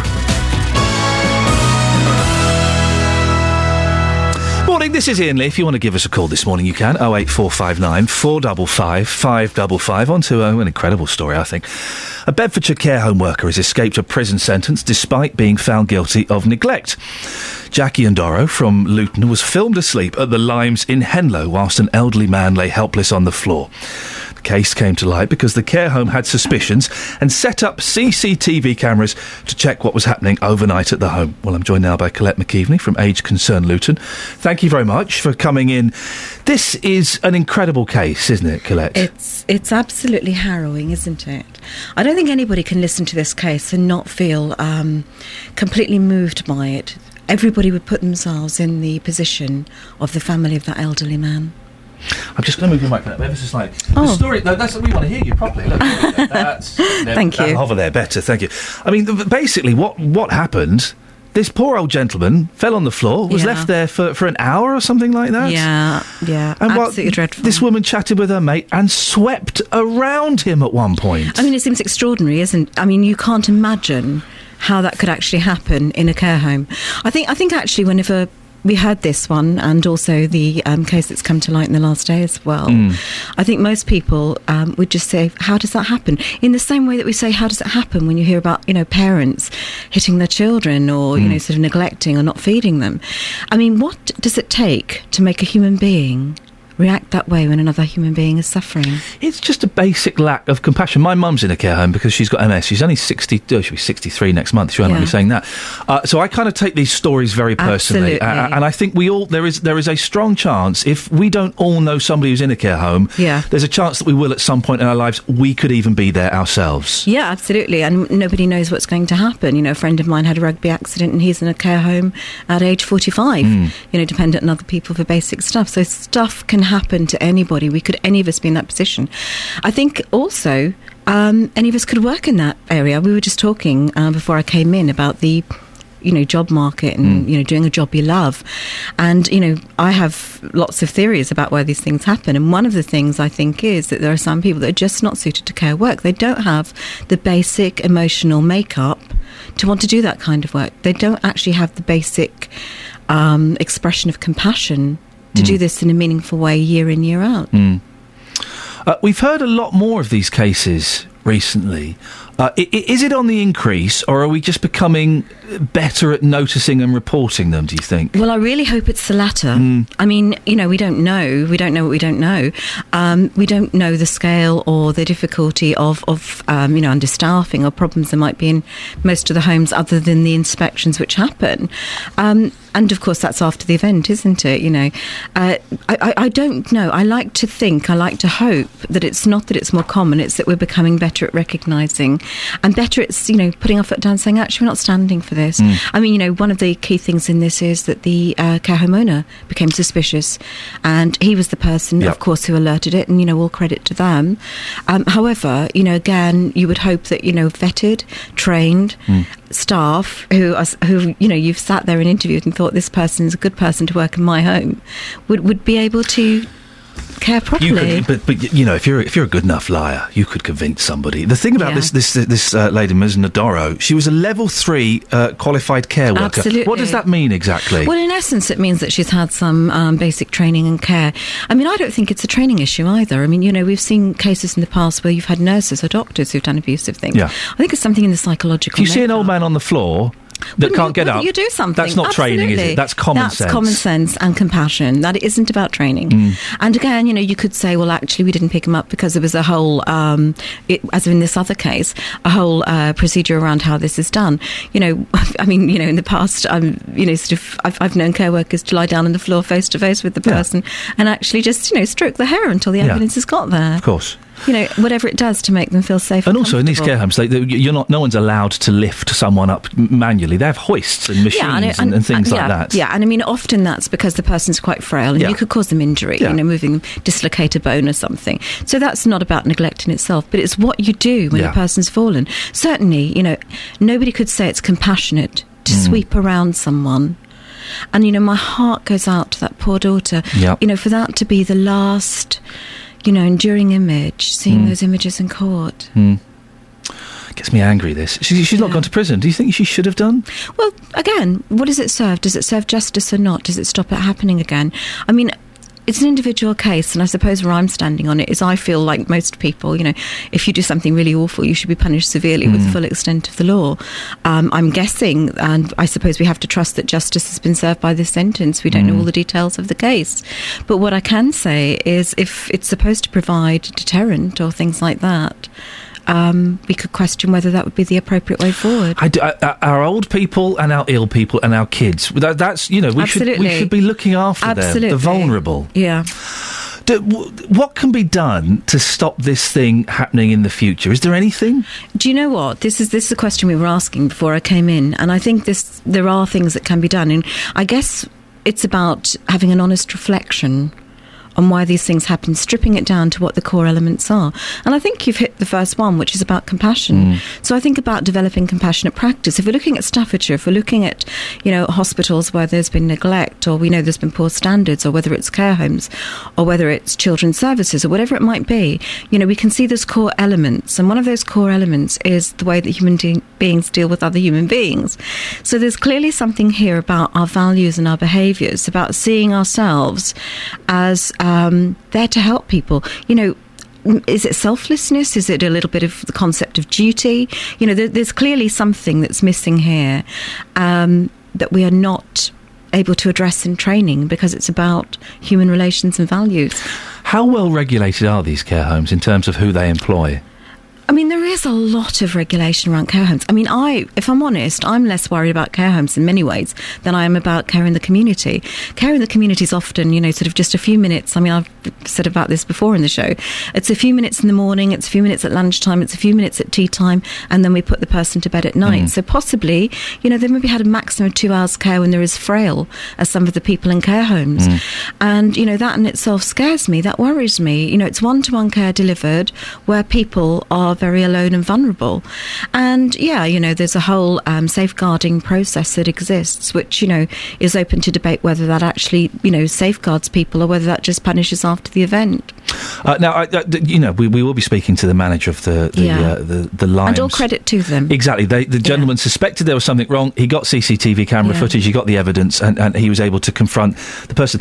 But if you have got a relative or a friend who's in a care home and you think that maybe there's something not quite right, who, who should you go to? I mean, I would always go to the manager in the first instance, but there's also social services. There's an adult safeguarding um, team in Luton, and it varies across the three counties quite how they work this out. But generally speaking, if you've got concerns, speak to your local Age Concern or Age UK, talk to social services, they will guide you through it. And you know, often um, people sort of aren't sure. They say, well, it isn't anything I can put my finger on, you know. Um, and this is the same in child protection. We hear constantly hear about neighbours who say, well, he did seem to cry a lot, you know, but, but we, we thought he's just a crying baby. You know, often you don't feel confident to sort of, you know, trigger a whole thing or you're worried about, you know, making false accusations. And that's right and proper. But if you do feel, if you are, if you are worried about the practice in any care organisation, you know, in the first instance, speak to the managers. They have a duty of care to that person. Mm. Um, and you know, certainly, you know, you need to raise it also uh, with with uh, you know an, a, a body who can guide you. And if they're unsure, uh, they could get in touch with Age Concern and say, I've got a few doubts. Well, Yeah, what, absolutely. what can I do? I mean, we get people ringing up and saying, "Is this normal? You know, you know, is this a normal practice?" And you know, I mean, again, this this practice of you know not picking people up straight away, or you know, we've had people in the past ring up and say, "Is this is this?" Right, or is this neglect? Or, you know, um, you know, in the care home where my dad sat, you know, sort of, um, I noticed the lady across the way seemed distressed, and no one came near her. Is that neglect? So sometimes people want almost to understand what is acceptable and what is normal. And you know, obviously, if you're working with people, particularly with people with dementia or you know um, you know very ill people, the behaviour may be such that you know you're not sure whether they're in distress or whether it's something somebody's done to them. So. Again, I think normalising and understanding a little bit more about the way that people behave can be useful for all of us. Well, hopefully, cases like this will, uh, you you know, will will wake people up and, um, you know, will stop this behaviour. It gets me very angry, very upset. This kind of stuff. Colette, thank you very much for coming in. Nice Thank to see you, you. this morning. Oh eight four five nine four double five five double five. Across beds, herts, and bucks. This is Iain Lee. BBC Three Counties Radio. Throw that curveball at me as you, you leave the studio, for goodness sakes, Colette. Deary me, thank you very much indeed. Nice to see you this morning. Oh eight four five nine four double five five. Seriously, you could make a radio show of all, all of the things that are said in the studio off mic between my guests, between Jonathan Vernon Smith and myself. You, it would it, it would it would turn the air blue. I've got to do the front page of the Daily Mail. Andrew's rage at bungling palace police. Prince tore into gun-toting officers who mistook him for an intruder in broad daylight. Imagine that. They've, they've had a little bit of trouble at the palace recently. Someone broke into it, huh? An infuriated Prince Andrew tore a strip off gun-wielding officers who mistake, mistook him for an intruder at Buckingham Palace. The Queen's son erupted in fury when two heavily armed policemen shouted at him to, quote, verify his identity. Verify your ID. I'm Prince Andrew. Get no- get knotted. The fifth in line to the throne. That, well, that rubs it in a bit, doesn't it? The fifth in line to the throne stood his ground and was said to have made his thoughts plain during the highly charged confrontation that followed. A royal source said, in other words, we've made this next bit up. That's what that means. He was incredibly, incredibly angry. It was very much a case of guns being pointed at him and halt who goes there. The police have issued an apology. Oh, I'd love to have heard that conversation. He was incredibly, incredibly angry, according to a source made up by the Daily Mail. Oh eight four five nine four double five five double five. Let's get the travel now with Adam. Travel news for beds, cards, and bugs. BBC Three Counties Radio. A couple of problems on the motorways this morning causing a fair bit of disruption. First off to the M1 southbound. It's slow from junction 11 at the A505 all the way through pretty much to the M25. And there was an accident a bit earlier between Redbourn and Hemel Hempstead junctions 9 and 7. It looked like the accident is gone, but the queues are still very much there and it's continuous from junction 11 right the way down past Hemel and toward the M25. Had a few calls coming in on that. Thank you to Roy in particular.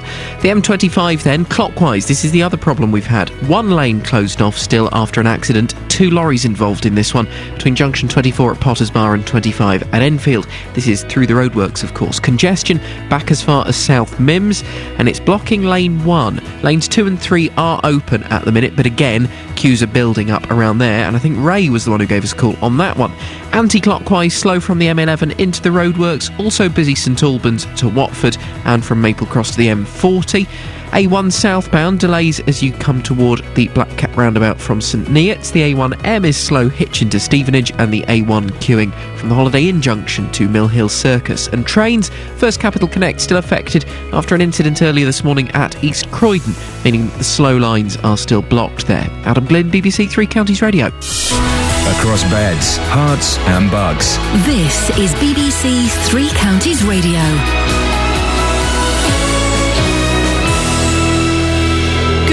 The headlines. I'm Serena Farrow. MPs are criticising plans for the HS2 rail line through Buckinghamshire, claiming there's a better way of spending £50 billion. Elsewhere, there are reassurances that patients across the three counties will be well looked after at A&E departments as staff shortages at our local hospitals are few and far between.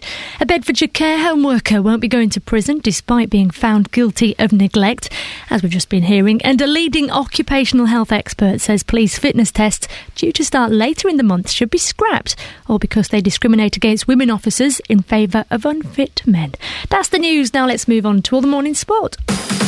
Three Counties Sports. BBC Three Counties Radio.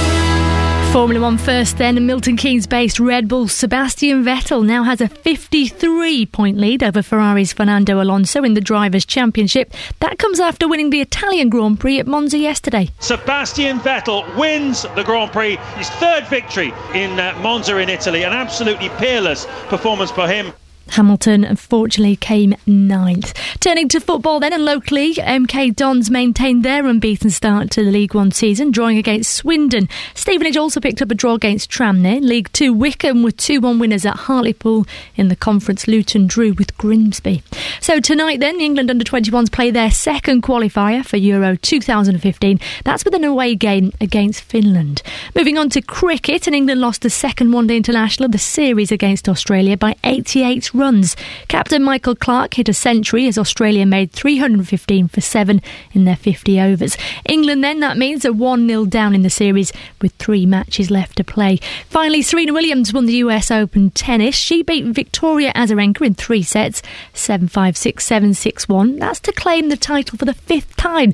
And she says the victories rescued her season. I felt almost disappointed with my year, to be honest. I felt like, yeah, I won the French Open, but I wasn't happy with my performances in the other two slams and not even making it to the quarterfinals of one. So I uh, definitely feel a lot better with at least a second Grand Slam under my belt this year.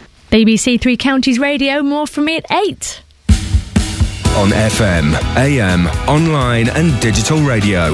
This is Iain Lee. On BBC Three Counties Radio. Morning, this is Iain Lee, BBC Three Counties Radio. Coming up in the next 30 minutes, talking more about A&E.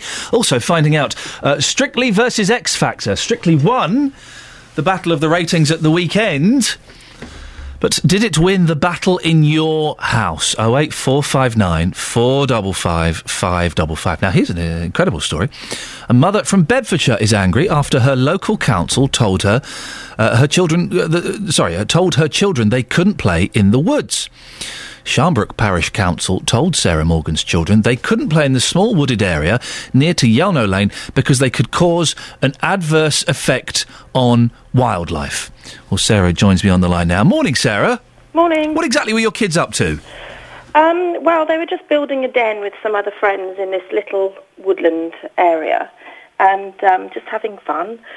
And um, the council received a complaint from one of the residents that um, they were concerned about the wildlife, etc., um, in this little bit of woodland and didn't want the children playing there anymore. How old are your kids? Uh, six and twelve. And what what were they, what what playing were they doing? Uh, they were building a den. So they were doing what children do best. I'm I'm dumbstruck by this. So they said, listen, you can't your kids burn a den. No, no, no, that might affect the wildlife. What wildlife is in there? Do we know? Um, no, the the bit of land is not very big, so there's possibly a couple of rabbits and that's it. And how did they do this? Did they did they approach the kids? Did you get a letter? What what happened? No, they approached the children actually. Oh no! Yeah, they approached the children rather than trying to find out where the parents were. Oh no! Um, yeah, so it's and they they also said that they would be damaging trees and possibly building fires. Oh, goodness sake!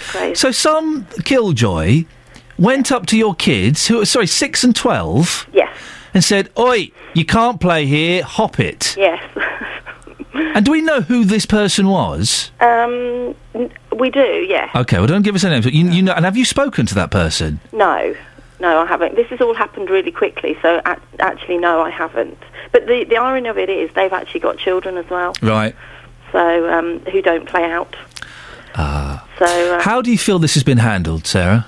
Um, not very well, really. I think it's a real shame. It's you know, instead of the children being in playing on computers and watching TV, they're outside, and it just it just seems ridiculous that they're not allowed to do that. Well, we, we have tried to uh, contact the council and we've left a message on their, their voicemail. So hope, we're hoping, fingers crossed, that somebody uh, will come on at some point uh, d- this morning from Sharnbrook Parish Council and explain this. And are there any signs up there or anything like that saying no children allowed? No, there, there's a very old sign in one of the trees that just says private, but it's not it's not very visible. Right. Um, we don't know who the la- and land is owned by, um, but it's not a tendered piece of land. It's just it's just completely natural, um, but not it's not protected or anything like that. There aren't any fences that the children have climbed over. It's completely open. Right. And have you had a letter or anything through? No, just, just what they said to the kids? Yeah. Oh, because I remember getting told off at six years old, and I, I- it was very upsetting. Yeah, they've they have been quite upset because they've they've not been doing any harm. They've just been having fun outside in the sunshine, you know, doing what healthy kids should be doing. This is what we should be encouraging. Everyone's talking about, oh, we've got fat kids, we've got kids Yeah. playing video games. They should be out in the woods building a den. Yeah, they should be absolutely. Have you stopped them playing out in that, that little bit of woods? No, no, and I and I won't either because I, I don't agree with it. I think children should be outside, and my children are very active, so I will keep encouraging that as long as I can. Uh, I'm supposed to be impartial in this, Sarah, of course, but I think you're doing exactly the right thing. Thank you. Um, well, listen, we, we'll let you know if uh, the, the, the parish council get in touch, and, and do let us know if you hear any more, won't you? Yes, I will do. Thank you very much indeed. Sarah Morgan there. Oh, we've got an obesity problem. We've got fat kids. We've got lazy kids. We've got kids playing Xbox all the time. I think there's a place for Xbox, but, but, a six and a 12 year old out in the woods building a den. Building a den! Uh, no, you can't play here. What kind of person will go up to a six year old and say, Oi, you can't play here, go on, off? Deary, deary me. Right, Sharnbrook Parish Council. It's 7.38. My show is on the air until 9 o'clock this morning. Grow a pair, pick up the phone and call me and explain this or apologise. 08459 455 555. There are two things here. You either phone up and say, well, yeah, look, the reason we uh, don't want uh, children playing on this bit of woods is this, this, and this. Or you call up and say, there's been a terrible misunderstanding. We humbly apologise uh, to Sarah uh, and her children, and of course the children can play there. Those are the two options, I think. Sharnbrook Parish Council, I have you in my sights. Got until nine o'clock. Oh eight four five nine four double five five double five is the telephone number. Let me just press this button so you can hear it again. Call 08459 455 555. BBC Three Counties Radio. 08459 455 555. Now, the battle of the big Saturday night pr- TV programmes is underway. Strictly versus The X Factor. It was close. Strictly's Come Dancing got 8.4 million viewers, just ahead of ITV's X Factor, which got 8.3 million. The shows clash for the first time this year, but which one do you prefer? Justin Dealey, which which one's your your favourite out of the two? Good morning, boss. Uh, for me, probably now I'm getting a bit older, so I would suggest uh, Strictly Come Dancing. Just a bit more, a bit more class to that programme. Not a great lineup for Strictly this year. Who's in it? Remind me. Uh, uh, Susanna Reid, who I who I like. Right. She's the newsreader. Yeah. Um, is is Feltzy in it? I think Feltzy's in it. Oh dear. Yep. Um, and the rest I've not heard of. Well, somebody called Abbey Clancy. Oh, Abbey Clancy's Yeah, in Abbey it. Clancy, who is married to a footballer. Now, surely I've got more credentials than Abbey Clancy to be on Strictly Come Dancing. What is that all about? She is hot though, Justin. She may be hot. She's got nice but, feet. But well, where's the talent there? Come on. Well, I, I can tell you exactly where the talent is in that instance. There's a there's a golf man, there's a rugby man, there's a, a Hollyoaks man, there's a Coronation Street woman. It's, it's a bit. I'll tell you the problem with Strictly, and the problem is, and, and here is the real problem every single year. Here we because They can pay people to go on the programme. Yes, the money's very nice, but do people want their partners going on that TV show? They know they're going to be with another man, bump and grind. another woman, exactly for hours every single day, and things can develop. What do they call it? Fracking? No, not fracking. That's when they dig for um, for oil. What do they call it? Um, relationship building, maybe. Twerking. Twerking. Twerking. Right. Yes, a bit, a bit of twerking. Well, you've been speaking to uh, um, people of beds, herts, and bucks. What did they have to say, Justin? Yeah, some uh, interesting comments here. I've been asking people which programme do they prefer, Strictly or The X Factor, and here's what people had to say. The X Factor. Tell us why it's The X Factor for you. So I think Strictly Come Dancing's for old people. oh, really? Strictly, because I love them. The dancers, I think they're incredible. Do you even watch The X Factor at all? Yeah, occasionally. Yeah, you definitely prefer Strictly. Definitely, yeah. Uh, X Factor, I'm afraid. You say you're afraid. Uh, why are you afraid to say that? It's, it's more of um, a gimmicky program than Strictly Come Dancing. I think tacky is the word you're looking yeah, I, for. well, no, I never said that. You did. I never said that. Uh, Sharon Osbourne's back on the programme. I've got to be honest here. I don't like the woman. I think she's fake. Do you think it's good to have Sharon Osbourne back on the X Factor? Yeah, she makes it fun. Yeah, she's good. I like her. Neither of them don't interest me. What sort of programmes do you watch? Nature, documentaries. And when you hear people on a Monday morning saying, "Oh, did you watch Strictly over the weekend? Did you watch the X Factor?" Do you just think, "Oh, please, get a life." You've got it. X Factor. Why the X Factor? I don't know. It's uh, it's more fun. Check me out. You can be Louis Walsh, okay? No. I'm now going to sing you an Elvis No, no, no, Presley song. I just can't help believing. I just can't help believing. What do you think? You're good. That's true. Yeah. what about this one then? Like a rhinestone cowboy. I don't know the song. Sorry. I'm not your man. Sorry. Seriously. Hey, good morning, sir. You, you kindly stopped to talk to us in your street cleaning mobile here. Uh, what's your favourite TV show, The X Factor or Strictly? Nah, don't comment, mate. no comment. No comment. There you go. I think that was Simon Cowell that uh, you were speaking to. There. Some some great singing. We had uh, we we sent Kelly Betts around um, the three counties offices with uh, um, uh, uh, m- a tape recorder, not a tape recorder, a microphone, to record some people singing some bits and pieces. Do you want to have a listen? Oh dear, yes. I Here we go. Have a listen to this. Mm-mm-mm. Love no longer has a hold on me. I am stronger, so much more emotionally. Love no longer has a hold on me. I am free to be me. How on earth did you get that? There's more. There's more. Stay there. It's me. It's where the destiny that's gonna be. Mm-mm-mm. Well, the just tell me. That was a, that was a bit naughty. That was um, that was Justin Dealey. Can I just say, I'm going to stop you there right now. Okay, I'm going to stop you there now. Who recorded that again? Did you say was was that Kelly Betts? Yeah, Kelly, come on. He wants to talk to you. Yes. Yeah. Uh, because I'm, I'm led to believe. I Did and- not record that. You sure? I- 100%.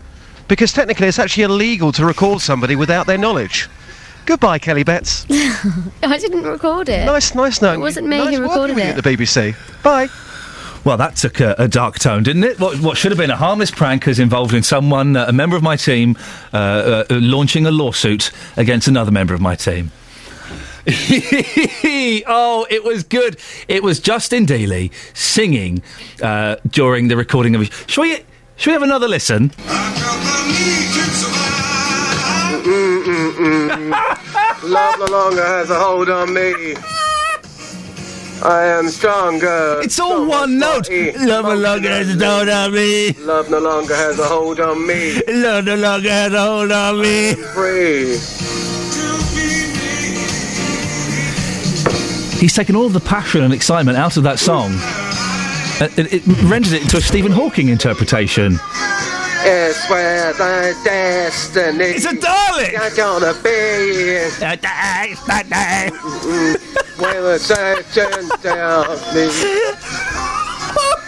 oh, it's the funniest thing I've heard. Don't worry, we'll play it again before nine. Travel news for beds, cards, and bugs. BBC Three Counties Radio.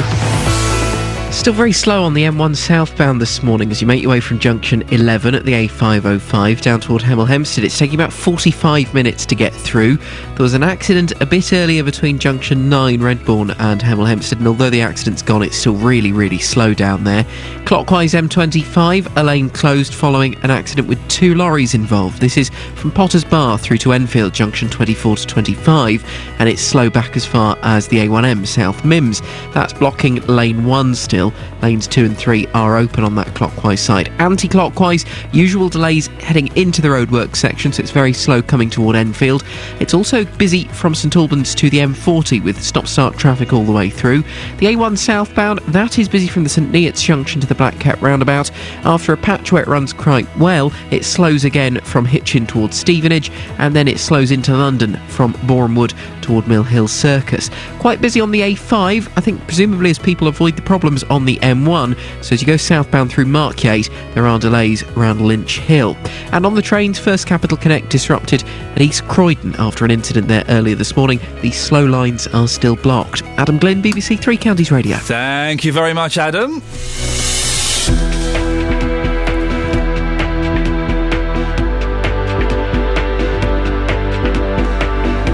7.47, these are your headlines on BBC Three Counties Radio. MPs are slating plans for the HS2 rail line through Buckinghamshire, claiming there's a better way of spending £50 billion.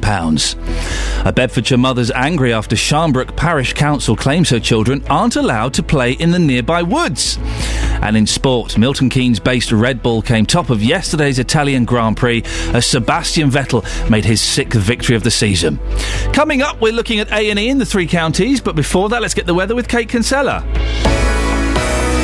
Beds, Herts and Bucks weather. BBC Three Counties Radio. Good morning. A bit of an autumnal feel to the day. We've got lots of cloud and plenty of rain as well. Some heavy and persistent rain working its way through parts of Buckinghamshire and Bedfordshire at the moment. Just some showers through Hertfordshire, but we will get some persistent rain through the course of the day. Later on, it will turn more showery. We may get some bright spells, and that's when the temperature will rise. So late this afternoon, we're looking at a maximum of 19 Celsius. That's uh, 66 degrees in Fahrenheit. Overnight, the showers continue for a time, but it will eventually end up dry with some clear spells. Bit of a breeze starting to pick up as well, northerly breeze. So temperatures dropping down to around 8 Celsius away from towns and cities. That's 46 degrees in Fahrenheit. So a cool but bright start to Tuesday, with the cloud thickening quite quickly as we pull in this northerly breeze. So some grey skies and maybe some rain tomorrow afternoon as well. Temperature should get slightly warmer. We'll get one or two brighter spells tomorrow afternoon, which could lead to the temperature rising up to 20 Celsius. That's 68 degrees in Fahrenheit. Height and that's your forecast. Thank you very much. Roberto Perrone on BBC Three Counties Radio. If you're at home, sit back because this is going to be very, very interesting. You've got the selfie, the legsy, the bumsy.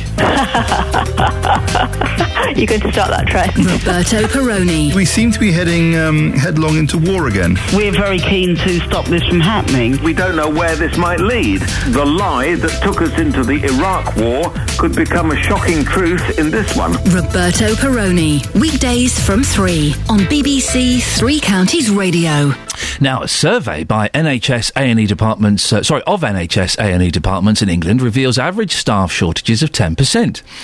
Locally, the research by Five Live investigates shows uh, most of our hospitals to be close to the average, with a 14% shortfall at the Luton and Dunstable, 13% at Milton Keynes, 11% for Bucks, and 10% in Bedford. West Herts is below the average at 8%, but the best figures are for the East and North Hertfordshire NHS Trust, which uh, must be fully staffed or at least close to it.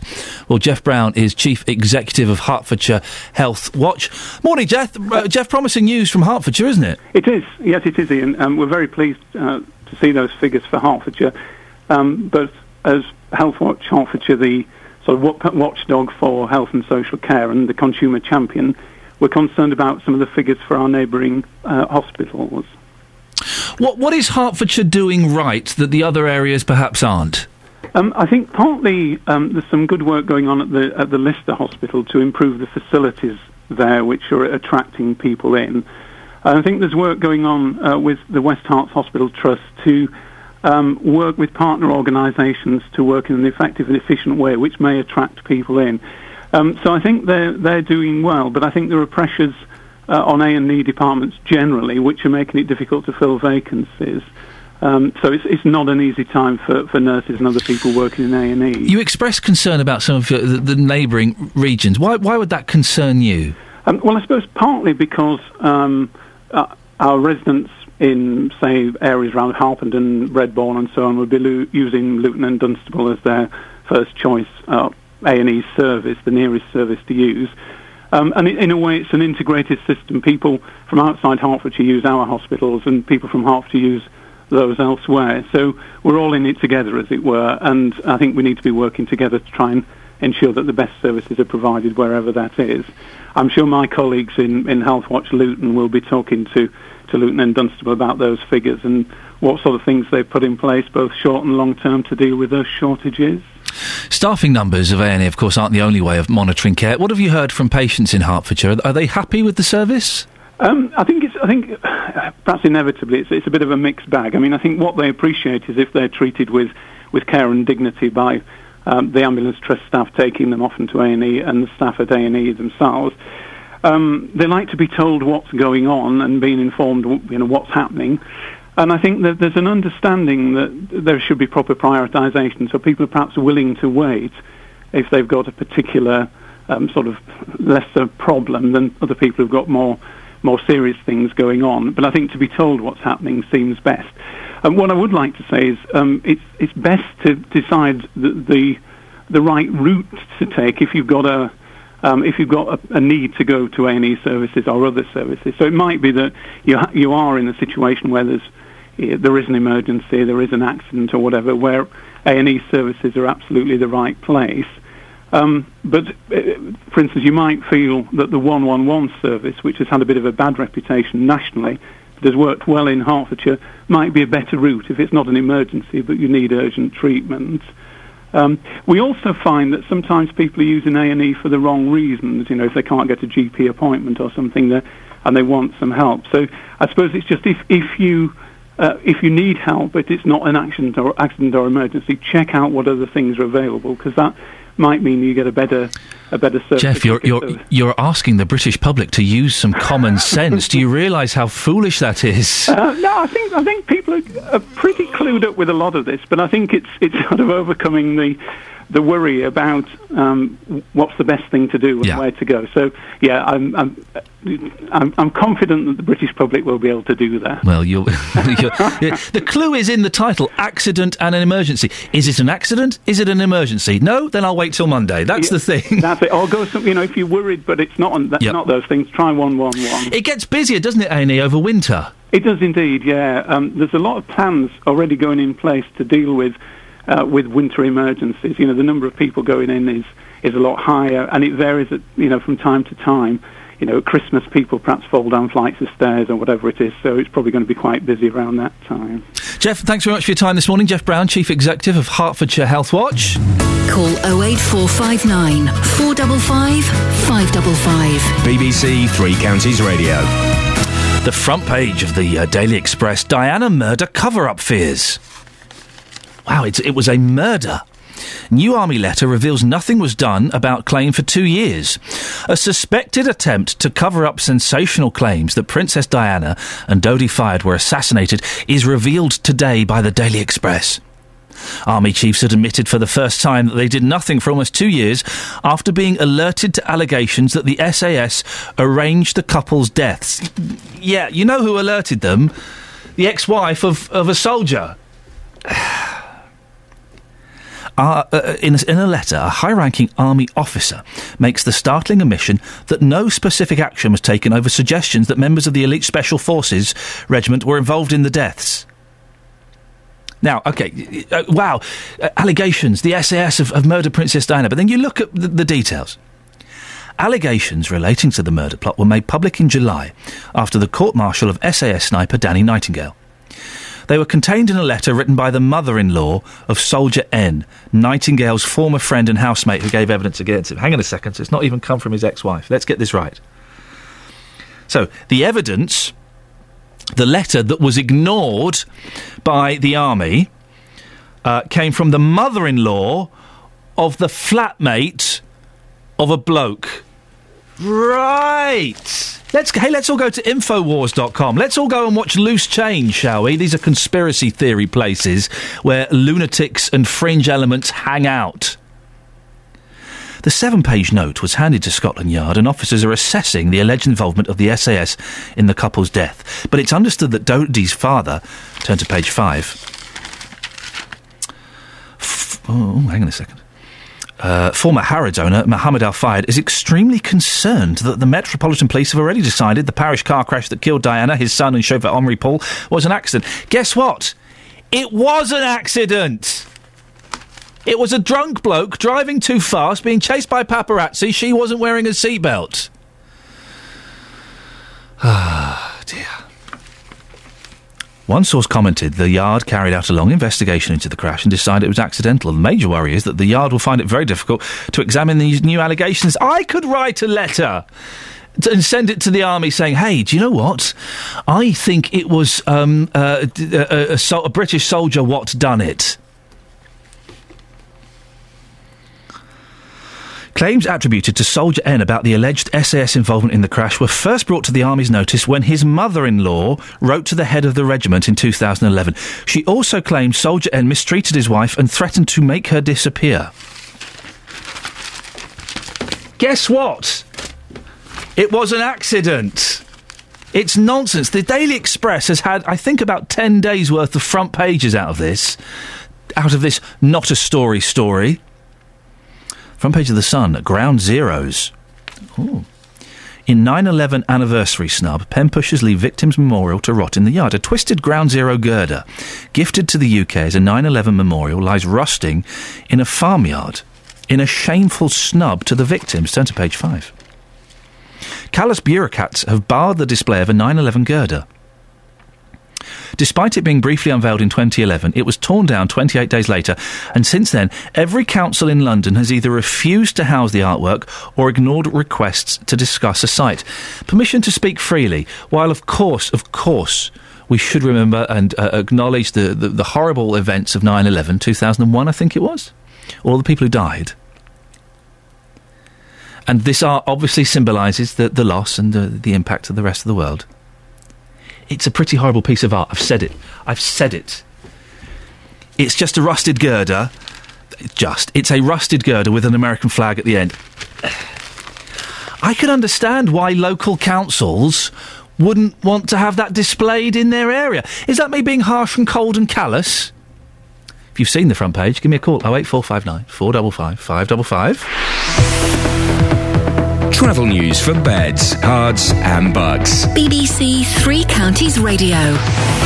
Still problems on the trains. First Capital Connect disrupted from Bedford through toward Brighton after an incident at East Croydon.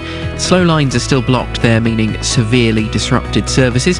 Virgin trains delays of up to half an hour rugby through to Euston because of overhead line problems at Wolverton. This is affecting London Midland as well, including their route from Euston up to Northampton. This, of course, will be affecting trains running through Milton Keynes. Southbound M1 slow moving junction 11 all the way down to Hemel Hempstead at junction 7. About 35 minutes to get through now after an accident earlier at junction 8. Clockwise M25, you've got a lane closed following two lorries that were involved in an accident.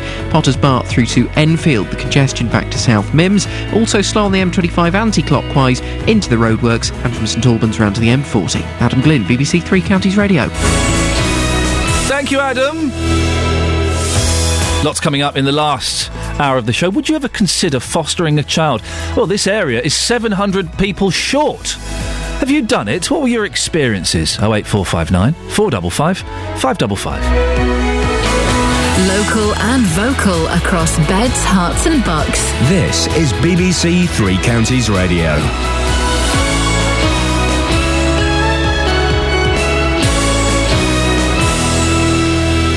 It's 8 o'clock. I'm Serena Farrow. The headlines Children told off for playing in Bedfordshire Woodland. MPs warn there are serious problems with HS2 and paperwork preventing people from fostering in the three counties. BBC Three Counties Radio.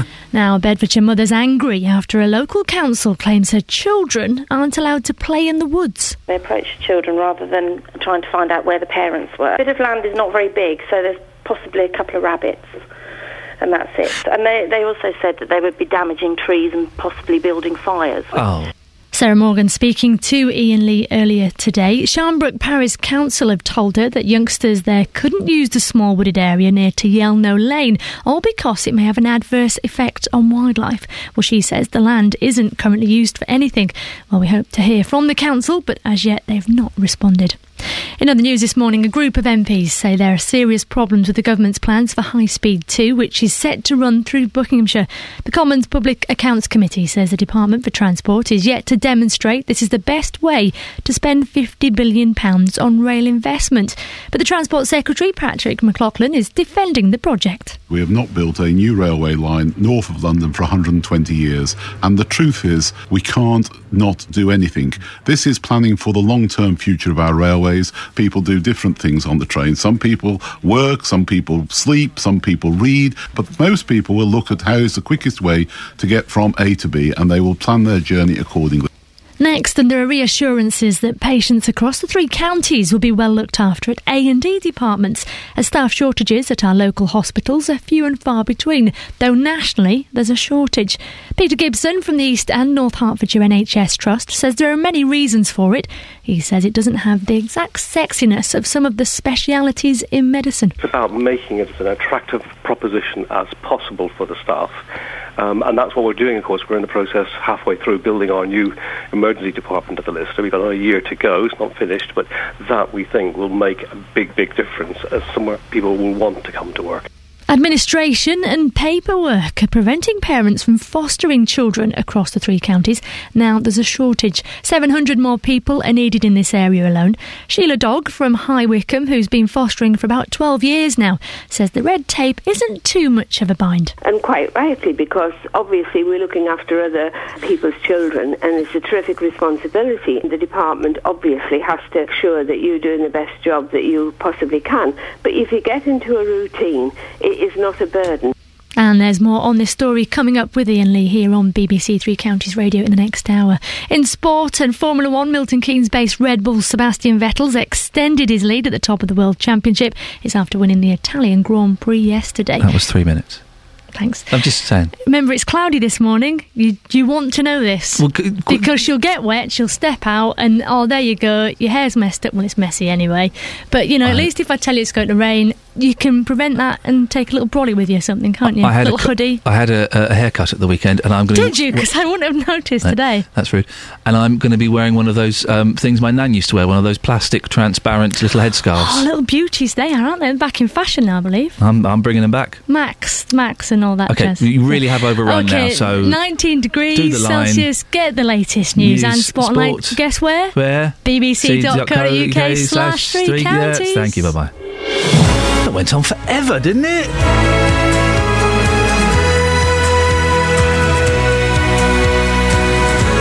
It seemed to go on forever. Morning, this is Iain Lee, BBC Three Counties Radio. It's four minutes past eight. It's Monday morning. It's pretty grotty out there, but do you know what? I'm embracing the grotty weather. I t- tomorrow, we'll send Justin out to find out what you prefer the grotty weather or the uh, sunny weather. I prefer the grotty weather, to be honest. Lots coming up, including a national charity believes that there is a shortage of foster children in the east of England. Action for Children says this area needs at least 700 more people who are prepared to look after someone young. Well, would you be a foster carer? And from the ridiculous to the you know what, Strictly or X Factor, which one in your house? 08459 455 555. Across beds, herts, and bucks. This is BBC Three Counties Radio. Bedfordshire care home worker has escaped a prison sentence despite being found guilty of neglect. Jackie Ndoro from Luton was filmed asleep at the Limes in Henlow, which whilst an elderly man lay helpless on the floor. A court heard that 86 year old Albert Riches, who suffered from dementia, had been left there for an hour after he collapsed. He was calling for help. This happened in June 2011, and Mr. Riches has since died. The case came to light because the care home had suspicions and set up CCTV cameras to check what was happening overnight at the home. Well, joining me in the studio now is uh, Kevin Wilkinson, assistant manager of the home. Thank you very much for coming in. What I said that you had suspicions. What suspicions did you have? Uh, we have uh, things in place in the home. Uh, all our staff have training on things to look out for. It was quite obvious in this case that uh, the, in the mornings the home wasn't as clean as it, it generally is when this particular person was on shift. It also come uh, to their attention that uh, the actual beds that some of the residents were sleeping in were wet. Uh, these have to be checked every two hours and changed if they are wet. Uh, when this was brought to me by the two staff in, in question, I uh, tried my very best to catch these individuals, and uh, it was very difficult because I'd walk in in the middle of the night and they'd jump off the chair. And so it was very hard for me to kind of catch them. They would just say, "Oh, I'm just resting my eyes." So you were suspicious because of these these things you've mentioned that, that it was these two uh, uh, people who um, were not perhaps d- delivering the, the care that you were expecting from them. So you turn up what uh, by, uh, unexpected in the middle of the night and unexpected, or I'd sleep downstairs. I'd, I'd have a sleeping in room, which I, I often I often sleep in, and I'd come up in the night and uh, I'll try and catch them that way. But uh, it wasn't I wasn't very successful in doing. How many so. residents have you got in the home? How big is We it? We had 23 at the time, Right. uh, and now, right now we've got 28. And, and would it just be these two women working, uh, two people working overnight, or is it? Is it that particular night there was the, the two in question as myself on shift as well downstairs. so you couldn't catch them by surprising them. What did you do next? Uh, I set up uh, a CCTV in the in the front room where I suspected uh, the actual the other individual who they haven't caught yet. Hmm. I was I was suspecting her more than uh, than the lady Jackie who was who was actually caught, Hmm. and uh, I set it up facing a chair which which was in front of the TV, uh, and I thought I'd catch her sleeping. And uh, that's that's how I done it. Hmm. It was dis- disguised as a clock, so they had no no way of seeing uh, it was there. And and how long from setting up the camera was it before you got footage of them sleeping? Uh, three days. Three days. Yes. Really. First shift. Yeah. What did you think when you, you, you come in the next day? You put in the tape. Yes. And you see that. Phew, uh, disgust, really. Disgust. And, and not just the fact that uh, Jackie was caught sleeping for six hours on shift. Wow. It was actually prior to. And, and I feel some guilt uh, in some way because I stayed downstairs deliberately all that night because I didn't want to come up and, and actually find them or, or, or catch them. I wanted to make sure I had enough footage because I knew one picture on my phone wasn't going to be enough in court, as has been proven many times. And so I needed some uh, I needed some good evidence to find out. The the, the uh, Mr. Riches who collapsed on the floor, and we've heard that um, th- these these two people were having a conversation around him and sweeping around him. Was that filmed as well? It was indeed, yes. It was the uh, the CCTV had audio on it as well. Right. So this was a different night. No, this this The was the night. night? following into into Jackie sleeping all night. Right. So it was a continuation of, of poor practice. And so, what exactly did that footage show? It showed uh, Mr. Riches uh, Albert walking around the room after standing up, uh, falling over, laying on the floor for over an hour, as as was said in court. It then showed uh, one of the one of the ladies who I can't speak about now because she's she's still at large. She she has kind of skipped bail She and she she's wanted bail. by the police, She is isn't she? That's why we're not mentioning her name. That's, yes, that's correct. And uh, the first lady come in and she swept around Albert first, uh, said nothing to him. Basically, he was on the floor calling for help. Uh, then Jackie come into the room. Jackie didn't even look at the man on the floor as if you know. Mm. First thing I would have said is, "Hmm, "What's what's what's the guy doing on the floor? What's Albert doing on the floor?" Nothing said at all. She come in there. She, they spoke about swapping shifts or or looking for another job, and uh, there wasn't no care at all. So this all happened on, on that, that first night that you filmed it. And, and did you steam in straight away with this evidence, or did you wait a bit longer? I, yeah, I was very emotional at the time, and yeah, I, I knew something needed to be done. Uh, I, I, I think the the main point of the of the in the court was was how they actually pulled this gentleman up as well.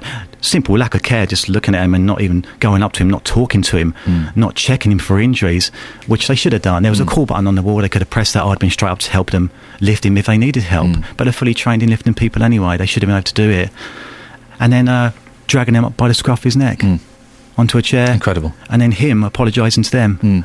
For. Incredible. Did, did you go to the police the very next day? Did you confront that- these women the next day? What yes, happened? I did. Uh, Six thirty that morning, I, I got up and checked the footage, and I and I, and I see the footage, and I was horrified. Hmm. And uh, I phoned Joan, who is the manager of the home, and and said uh, I found something absolutely horrific. Uh, and I explained roughly what I'd seen, and she said, uh, "Get them out of my house now. I don't want them there. I want it done now." Hmm. And, what did uh, they say when you approached them and said, "Look, I know they it said last they night." said uh, I didn't do it. It didn't happen. Uh, I, I, I asked the question straight. Did Albert fall in the living room? No. I swear to God he didn't fall. Mm. That's what I got back. because they would have thought that you'd have heard it from him, and he's an old boy. So what does he? Well, he's Well, probably I imagining think they. I think they thought that because I sleep, un- I, I was underneath the room, that I heard a fall. Right. And I think that's how I, I come to the conclusion. And even when I said, "Check this CCTV out," I've got it here. Yeah. It was still, well, that's not me. what did uh, Albert's family say when you told them? Oh, that's that's probably the worst part of the entire process. It was when I first found out. I knew what I had to do, but there was something inside me which said, "Look, just get rid of these two. Just get rid of them because what are people going to think of our care home for a mm. start? How am I going to tell the family? What am I going to do?" And I remember phoning Albert's daughter up in the morning and saying, "I've got something that I need to show you, and I I, I can't talk about it over the phone, and I think you need to come in." And uh, when I explained to her when she was in the office what it was on the video, she said she couldn't see it. Mm. But her husband watched the video. Mm. And it's probably the hardest thing I think I've ever done. There might be some people uh, uh, listening, Kevin, who are saying, "Well, you're the assistant manager. Indeed, you are. You allowed these two women to come and work in your home. You, you, there was obviously a, a flaw somewhere in the vetting procedure. That, that, that, that you are, in some ways, partly responsible as their employer for what happened. Indeed, indeed. And uh, uh, we've had a lot of support as well from from not just CQC but the social workers and the families, and in fact the family involved. And uh, sadly, these things do go on. Uh, obviously, they go on. Uh, I remember listening to the show last week, and my biggest concern is people that say this would never happen in my care home. This would never happen. You know, that's it does happen, and we we put things in place. We we do the DBS, the old CRB check, which is now the DBS check. Uh, they're fully trained. There's there's no way of training compassion almost. And we, we were speaking about this the other day, and we said, how can we see if someone's got compassion? Shall when when they come for an interview, shall we set someone up in a drive to fall over and see if they actually walk over and we'll pick them up? Yeah, what do we do? It's not a bad idea. Actually, actually, yeah. Now I've said that, I can't do it. That's not a bad idea. What the, the, the, there will be, you know, I, my mum's in a care home, and this is something I'm particularly passionate about. But uh, what would you say to to people listening to this? How confident can you be that your care home now is completely, completely safe? Well, we've been operating. My, my mother's been operating in care. This particular care home for 21 years. Uh, this is the first time anything like this ever come up in our care home, and uh, I think now our staff know we will do anything. And I will do anything. And I, I've been setting up CCTV ever since that time. I've been setting up audio.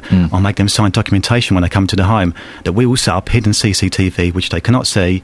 If you are found doing anything, we will catch you. And you're allowed to, you're legally allowed to do that, are you? Well, whether I am or whether I'm not, Yeah. I, I make them sign something beforehand to say that they know it's there. Yeah. And so I'm, I'm hoping that takes it away. But if they feel that I'm not allowed, then uh, I'd, I'd take that chance. Well, Kevin, I, you know, it, it, it's it's awful that it that it happened, and of course, uh, Albert is no longer with us. But I, Mm. I- you know, I think hats off to you. You, you. As soon as you suspected there was something wrong, Mm. you acted on it, and I'm not sure that every uh, person running a care home would be quite so uh, uh, proactive. Um, th- th- she got four months suspended sen- uh, suspended sentence. She did. Do you she think that's strong enough? I mean, I have to respect what the court says. Uh, personally, I would have put away. I would, I would have jailed her, but that, that's for the court to decide, and so it's not for me really to say. Kevin, very nice to meet you. Thanks very much for coming in. Well Thank done you, for, for acting on uh, on that. Kevin uh, Wilkinson, assistant manager of the Limes Care Home in Henlow. Call 08459 455 555. BBC Three Counties Radio. Oh eight four five nine four double five five double five is the telephone number. If you want to give us a call, you can go to facebook.com forward slash BBC3CR. Just go, just give you that again. An old boy falls on the floor. He's there for an hour. He can't get up. There's a carer sweeping around him. Then has a chat with her mate.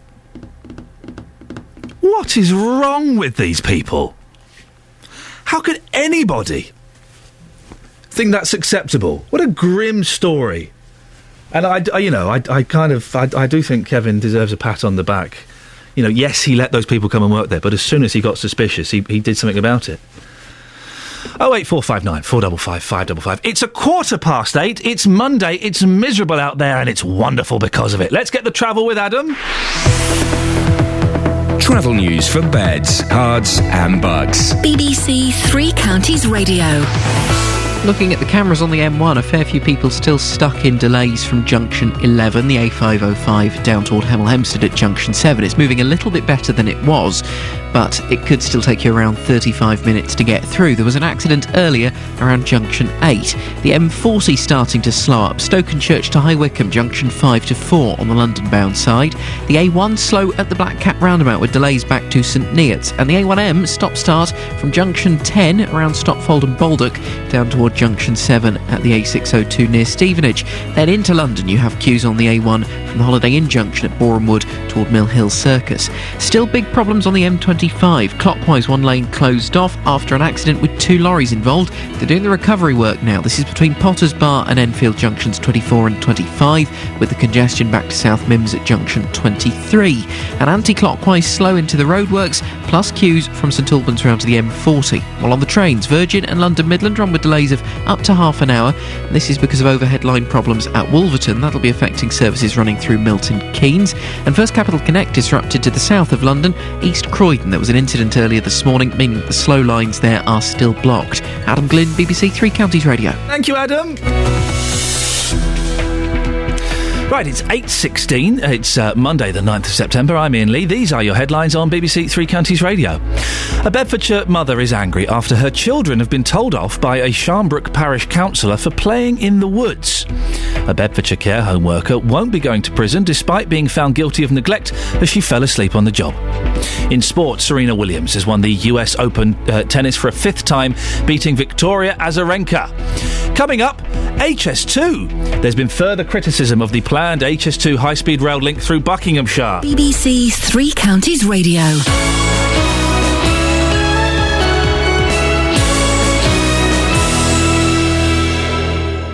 Every weekday morning from 9, The JVS Show. Uh, You just can't carry on with life. It, I mean, it's just awful. With the biggest opinions. It's about time somebody or an organisation has stood up and basically smelt the coffee. Well, it depends on the individual, actually. Let's pollute the planet even more. We should pollute it so much your Pinot Grigio goes rotten. And the biggest local talking points. What we really need to do is for everyone in, in the country to reduce their energy consumption, not increase it. The JVS Show. Weekdays from 9, BBC Three Counties Radio. He's my ruddy faced colleague. you look ruddy. Ruddy, do yes. Yes, you've been um, boozing all weekend, you've just been telling me. Non stop. So from uh, five minutes to midday on I Friday. can't say anything privately round. Five minutes to midday on Friday to um, literally two minutes ago, non stop booziness.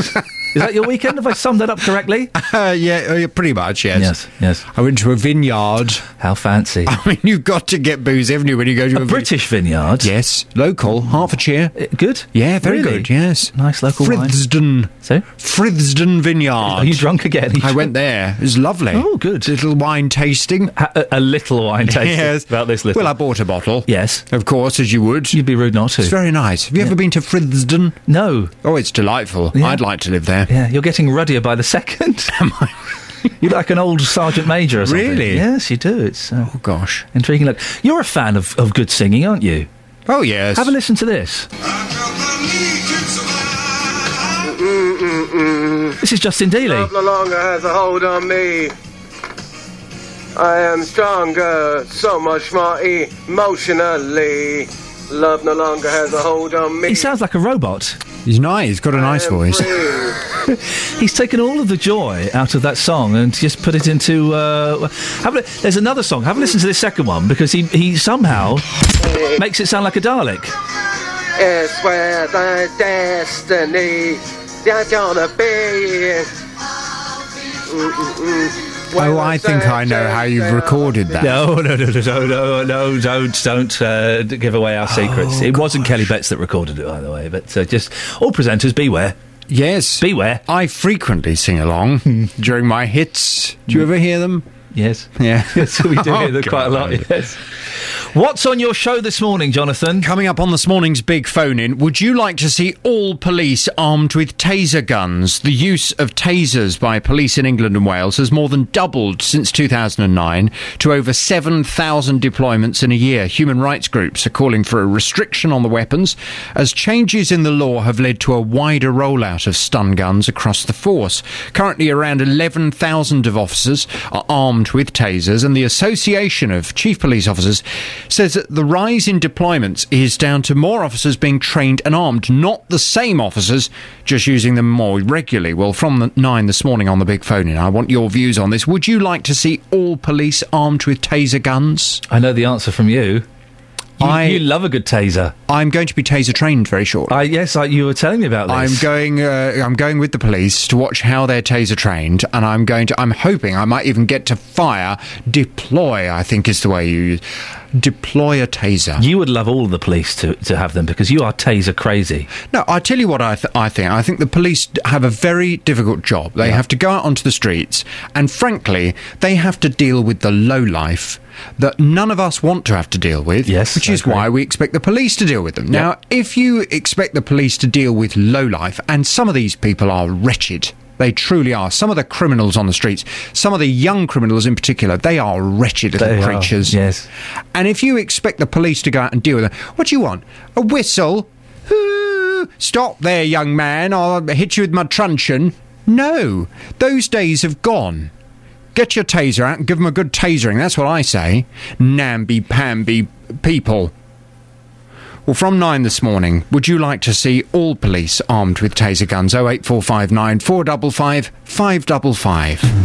Call 08459 455 555. BBC Three Counties Radio.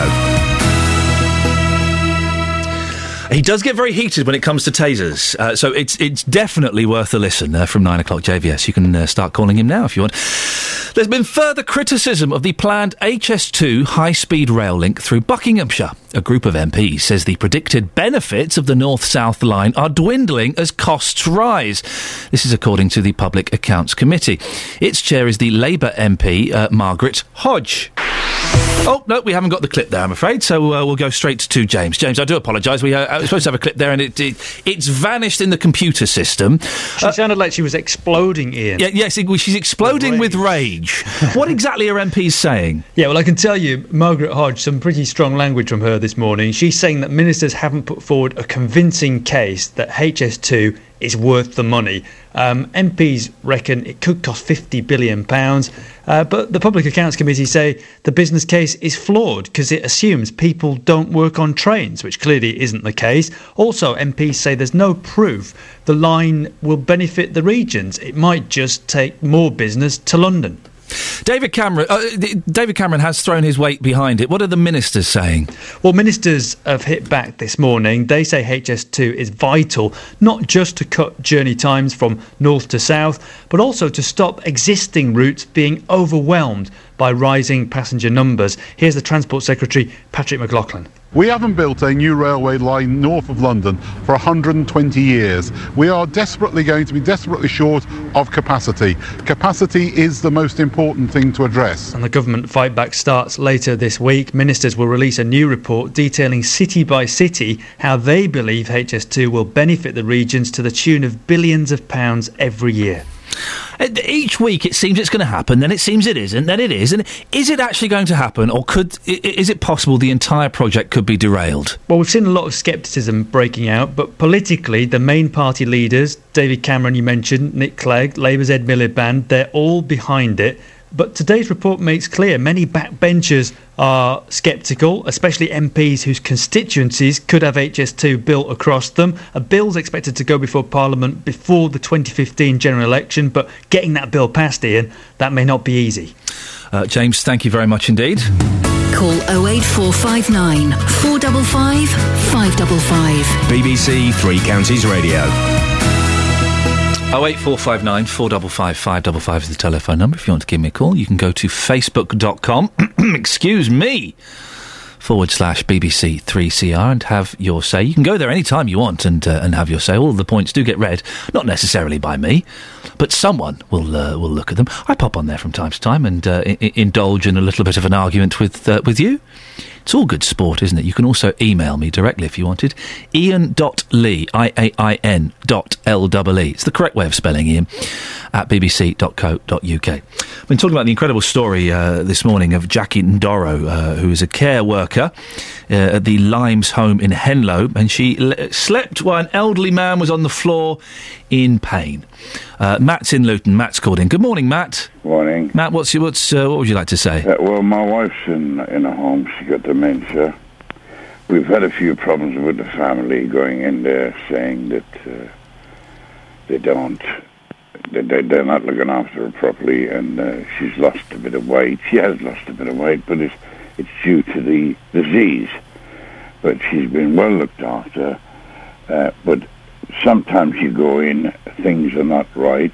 When you notice it, you pick it up yourself. Uh, I go in there every night. Um, my daughter's going more, all weekends. Uh, but we've had it from the, the rest of the family. We actually got a bit of a feud going on now, and it's getting bad.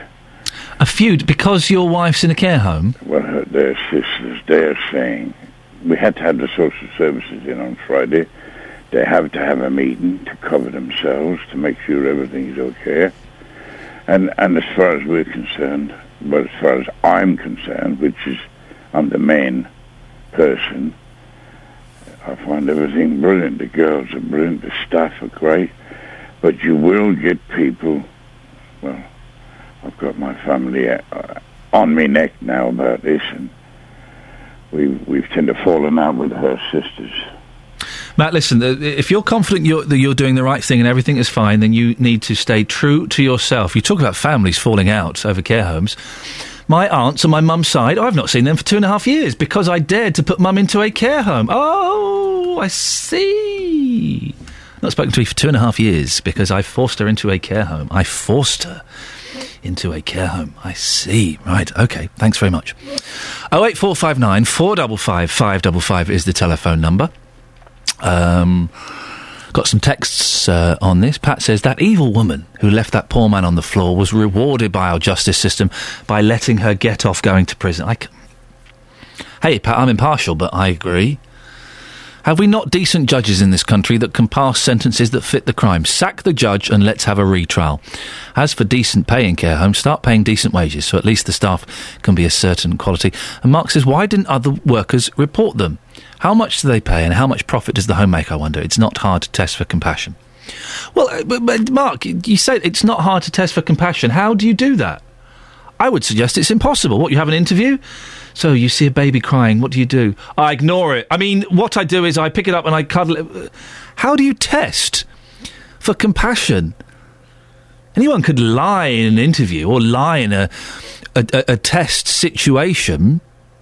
You got to remember, a lot of these people in these care homes are older people with dementia who either, let's be honest, won't be aware of what's going on, won't remember what's happened, or won't be believed if they tell someone, "Oh, it's Mr. Jo- Mr. Jones. He's, he's got very bad Alzheimer's." He he imagines these things from time to time. Uh, I'm not having a go, Mark. I'm just curious how, as how you would test for compassion. Do give us a call and, and let me know how you would do that. 08459 455 555. Uh, I'm, I'm, I'm just confused as to how you would. We're still waiting on a call, by the way, from Sharnbrook Parish Council. Sharnbrook Parish Council, I've not forgotten you. I've not forgotten you. A parish councillor from Sharnbrook Parish Council told a lady that her two kids, 6 and 12, well, didn't tell a lady, told the kids, 6 and 12, oh, wait, you can't play in these woods. You're damaging the natural environment. Six and twelve. They were building a den. One of the best things you can do with the kid is build a den. They love it. I love it. Wonderful. Sharnbrook Parish Council. I will mention you every day this week until we get to speak to you. So I suggest you give us a call now. Maybe we've got the story entirely wrong. If that's the case, then do give me a call 08459 455 555 and let me know. Maybe you'd like to apologise. Or maybe you want to defend yourself. No, hang on, there is very good reason why we've we've said this to these children of six and twelve.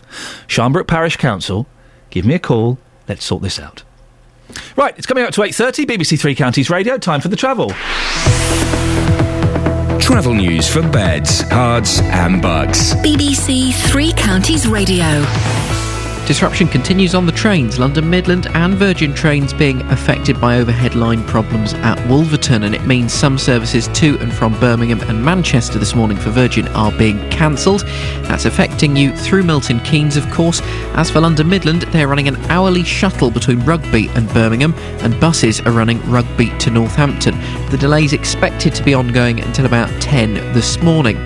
First Capital Connect, they have problems to the south of London. An incident at East Croydon means that the slow lines are still blocked and services are being severely disrupted in that area. M25 clockwise, one lane closed following an accident with two lorries involved between Potters Bar and Enfield.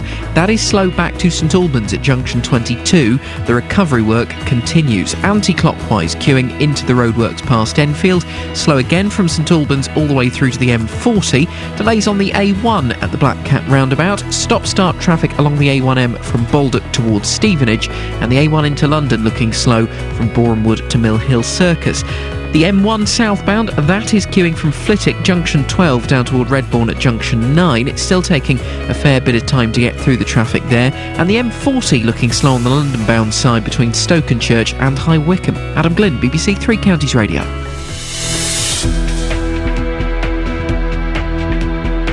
Oh, I do apologise. We've got we've got no idea what's happening here. The whole system has gone uh, to pot. Basically, let's get the news with Serena. Serena, over to you. Yo, thank you. A Bedfordshire mother's angry after her children have been told off by a Sharnbrook Parish Council have just been hearing for playing in the woods. They claim Yelnow Lane is out of bounds because they don't want to affect the wildlife. Elsewhere, Henlow care home worker won't be going to prison. That's despite being found guilty of neglect as she fell asleep on the job. A group of MPs say there are serious problems with the government's plans for High Speed 2, which is set to run through Buckinghamshire. And the use of tasers by police has more than doubled since 2009 to just over 7,000 deployments a year. Well, stay listening as JVS will be asking from 9 Would you like to see all police armed with taser guns? That's all the news. Now let's move on to the morning sport. Three Counties Sports. BBC Three Counties Radio.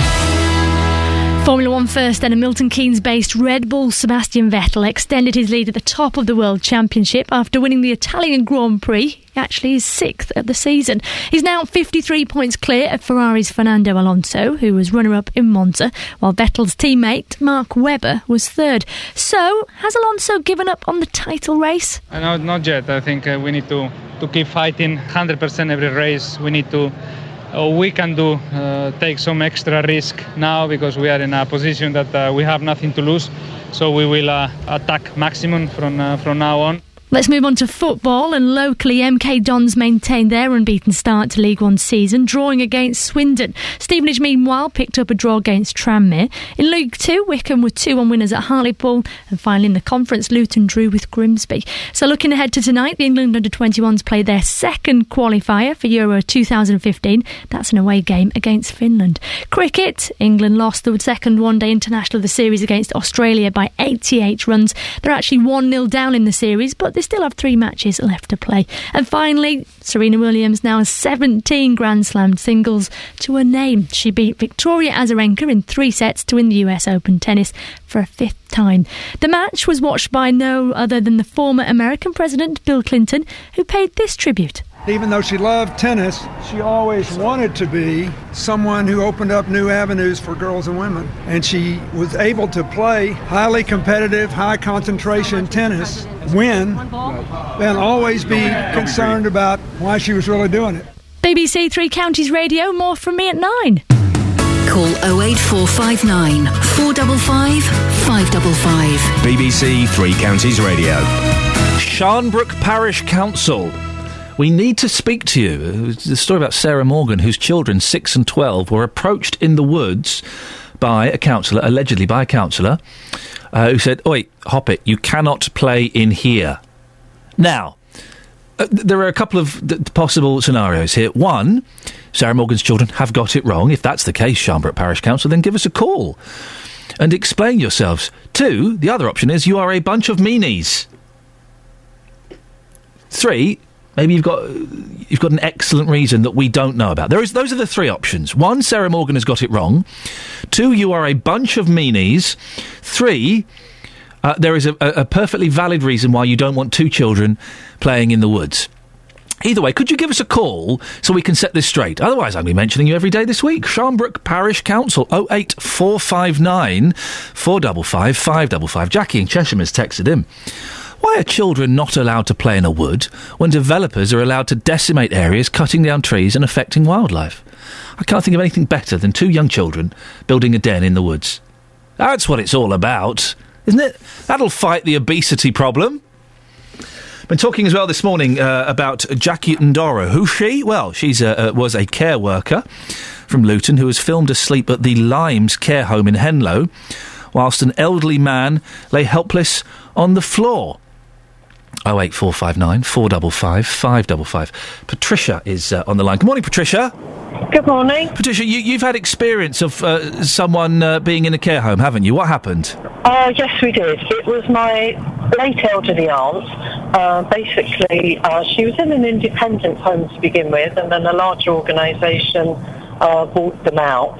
Uh, and to begin with, it was absolutely fine. And then we were rather concerned. I mean, although she was 100, she was totally um, and she used to complain to us that she was being a little bit manhandled.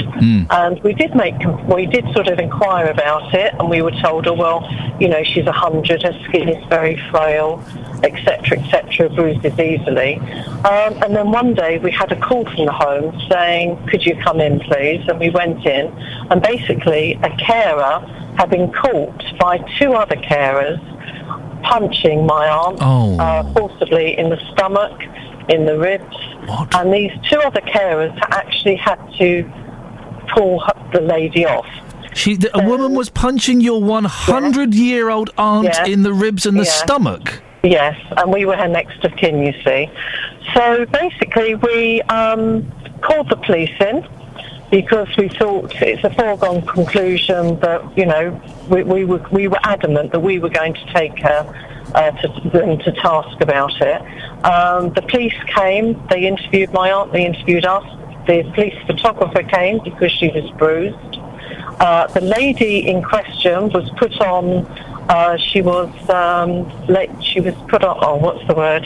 Um, she wasn't allowed to work for a month. She Okay, she was suspended. you know, suspended, that's Yeah. the word I'm thinking of. Um, so we thought, right, that's it. So the CPS then took all the details. They then decided that because of her age, and because she wouldn't be ele- at that age and her frailty, uh, she wouldn't. It wouldn't be good for her to go to court, etc., or go through the trauma of it all. They then said we, that they decided they would drop the case. We found out a few weeks later that the carer had actually been reinstated by the home, but was working on a different floor. So my husband and I were absolutely infuriated by it. So we took the council to task, etc. And after a battle, we actually got her sacked. But what I was going to say was that that gentleman, the manager, I think he should be congratulated because although he felt guilty that it took him time to prove the case, at least he was aware that he, he knew something was going on. And I mean, whereas this other company, they just tried to brush everything under the carpet. And even when they had the evidence, um, they still really didn't want to know. And fortunately, this company have now gone into liquidation. Well, good I mean, it was probably the biggest one in the Good for them. Well, let's not, let's not have any more clues, but good for them. The- the- what, I tell you what, what surprised what surprised me about what you've told me is that there was a Yeah. carer who thought it was appropriate to punch. Did she give any reason for why she was punching a Yes, hundred-year-old yes, woman? sorry, yes, I forgot that. Sorry. Uh, basically, my aunt had been using her buzzer because she needed to use the loo. Yeah. And by the time the carer got to her, unfortunately, my aunt had wet herself, Yeah. and so she'd made a mess. And she was so angry with her. She punched her. She punched her. Um, yeah, but not not just once. Not just once. Not that that would have been acceptable. She bruised her ribs. She bruised Oh. her stomach. Um, she was in a dreadful state, and obviously mentally, um, at that age, she was in a dreadful state. Oh, Patricia, what a horrible story. And, Uh, uh, it was awful. yeah, was that bit surprised me. The, the care home trying to brush it up under the carpet. That that doesn't surprise that doesn't surprise me too much. though- no, even though they had two other carers there Mm. that actually witnessed it and gave witnesses Oh. and gave statements to the police, but still. Carol, I, uh, listen. unfortunately. but Patricia, sorry, I, I appreciate you uh, you calling in with that horrific story. Punching a hundred-year-old woman in the stomach and the ribs. That that bit surprised me. The fact that the care home tried to brush it under the carpet, it doesn't. Some of the things I have seen, that doesn't surprise me too much. It saddens me. It doesn't surprise me too much. Incredible story. Thank you for that. Foster caring. A national charity says there is a shortage of foster carers in the east of England. Action for Children says this area needs at least 700 more people who are prepared to look after someone young. Well, would you be a foster carer? Carol Bull from Caddington was a foster parent for more than 40 years. Joins me now. Morning, Carol. Good morning. Carol, uh, why did you decide to become a foster carer? Uh, basically, uh, our son was about 18 months old. He was in hospital, and there was a child there that had no one visiting. And when I inquired, I found out he was in care. And so I went home and phoned social and asked if I could foster him. And they, they obviously, you know, you have to go through the process. Um, then I became foster carer. Uh, it, it, it sounds like it was quite a straightforward process. Has it? Has it In those days, it was a lot more straightforward than it is today. I mean, I guess the system today is, is better because they vet you a lot Mm. more, but Well, it's designed to protect the children and the carers as well. But do you think that that bureaucracy has put some people off becoming a foster Yes. carer? yeah, I, I do. It takes so long, it seems to me, from talking to other carers, it takes quite a while now. Um, I think when I joined, it took about three months, but it takes an awful lot longer now, which is very sad for the children, really. Have you have you lost count of how many people you've fostered?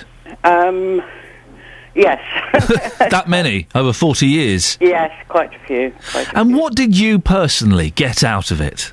Um, well, I, I found it very satisfying. Um, I enjoyed it immensely. Uh, my children enjoyed it. My husband enjoyed it. They probably gave us as much as we gave them. And it was lovely to see them. They came sort of very disturbed and left quite happy in a lot of cases. And um, that really is what it's all about. And what age were the, the, the young people you were looking after?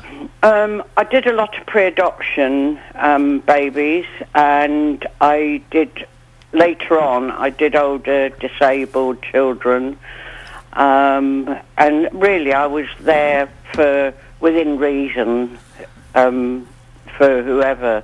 But I never ever fostered, or I tried not to foster older than my youngest Right. because I felt that it wasn't fair. You raise an interesting point there, Carol. You, you've added another um, uh, the, the piece of the puzzle. Uh, disabled children, of course, we don't often think of disabled children needing to be fostered, but of course th- th- th- they do. That that must have made it extra difficult. Um, it's it's quite demanding, but very rewarding. Um, I've probably fostered about four four um, disabled children, um, respite, a couple of extras, and um, yeah, I, I I did enjoy it. Have you given up now, Carol? Yes, I've retired. I'm in my seventies. Yes. I miss it terribly. But Really? I've been an independent carer. That is another aspect that people could do. Yeah.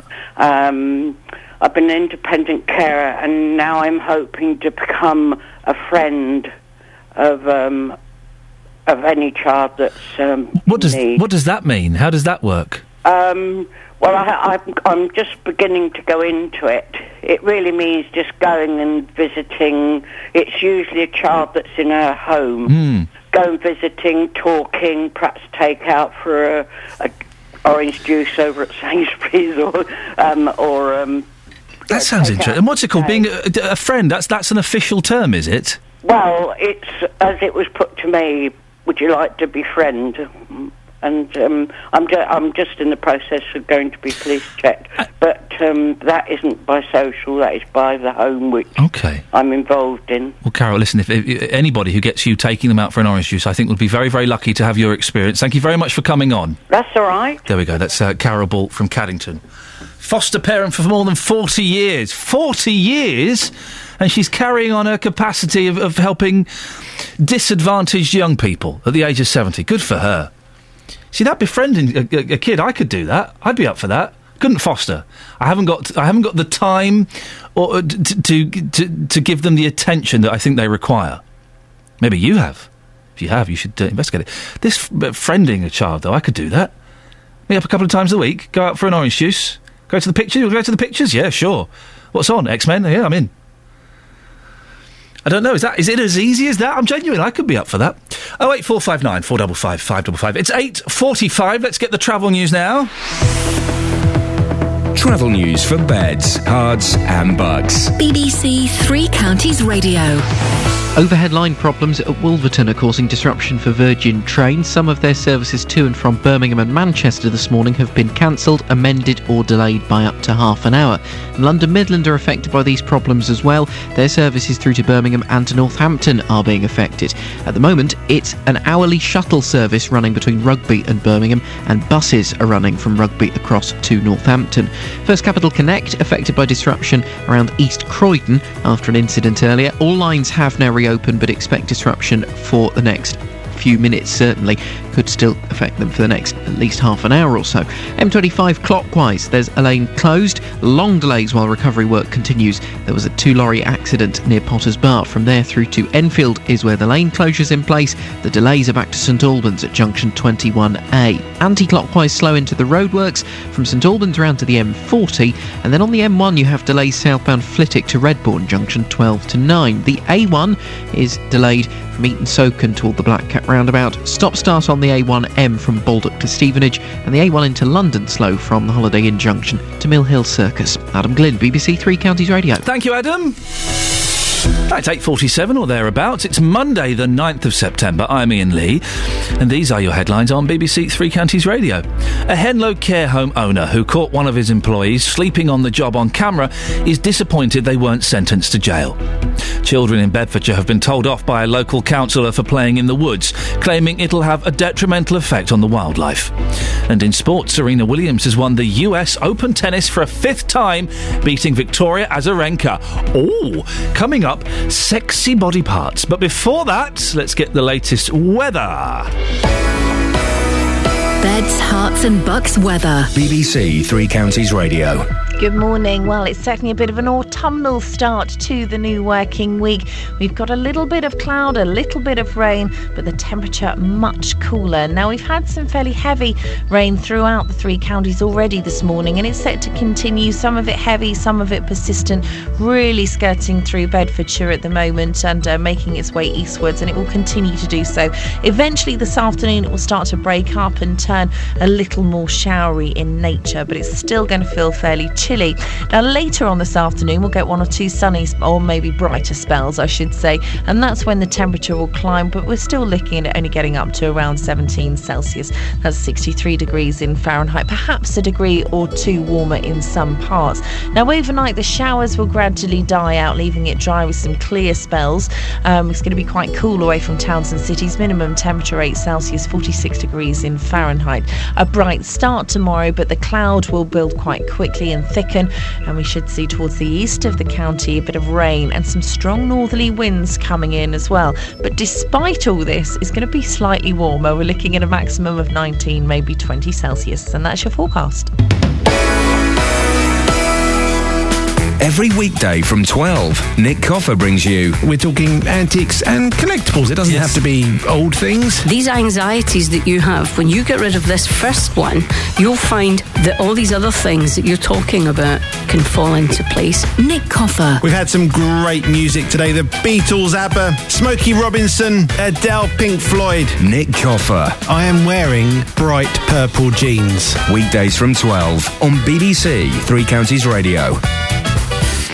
We've been talking about care homes uh, this morning after the story about Jackie Ndoro from Luton, who was a care worker at the Limes in Henlow. She fell asleep whilst an elderly man lay helpless on the floor and swept up around him.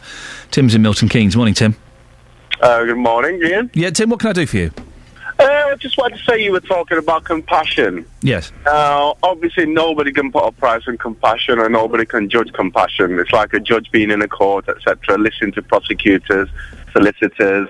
He has to make, from his own mind, a decision. Yes. It's nothing to do with compassion because then everybody would be getting away with everything from compassion, wouldn't they? What I'm trying to say is, yes. when we go to a supermarket, you've got CCTV.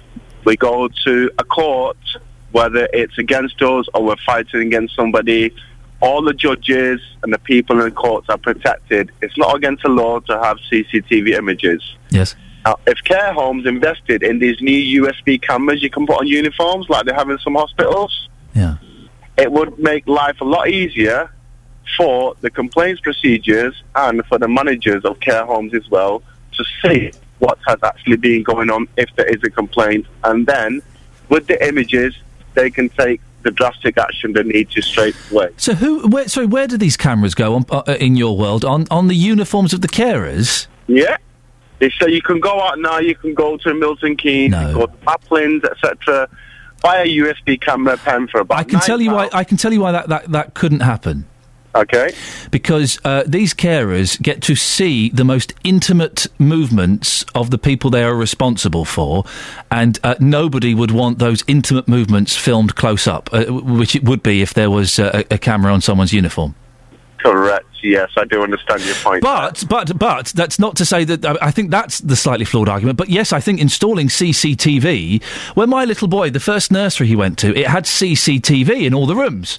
Yeah, and we were a bit. Well, isn't that a bit weird? They said no, it's completely secure system. It's password protected. You can look at home if you have this specific password that we change every week.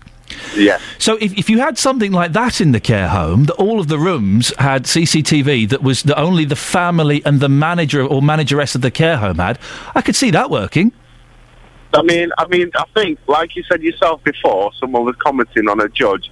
Like judges should have more insight into what's going on. A judge cannot have insight into what's going on. He's being told by the CPS or by the defendant what has been going on.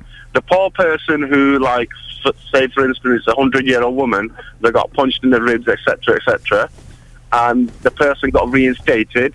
The judge was taking just from files in front of him and what yes, and the defendant explained to him. Uh, Tim, thank you very much indeed.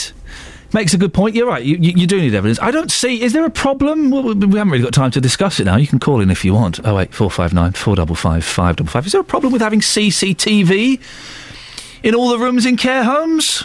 I'm trying to think of how I'd feel if they were going to introduce that in my mum's home. I think I'd be up for that. You have a really secure system. There's a webcam where in the studio? No. Oh.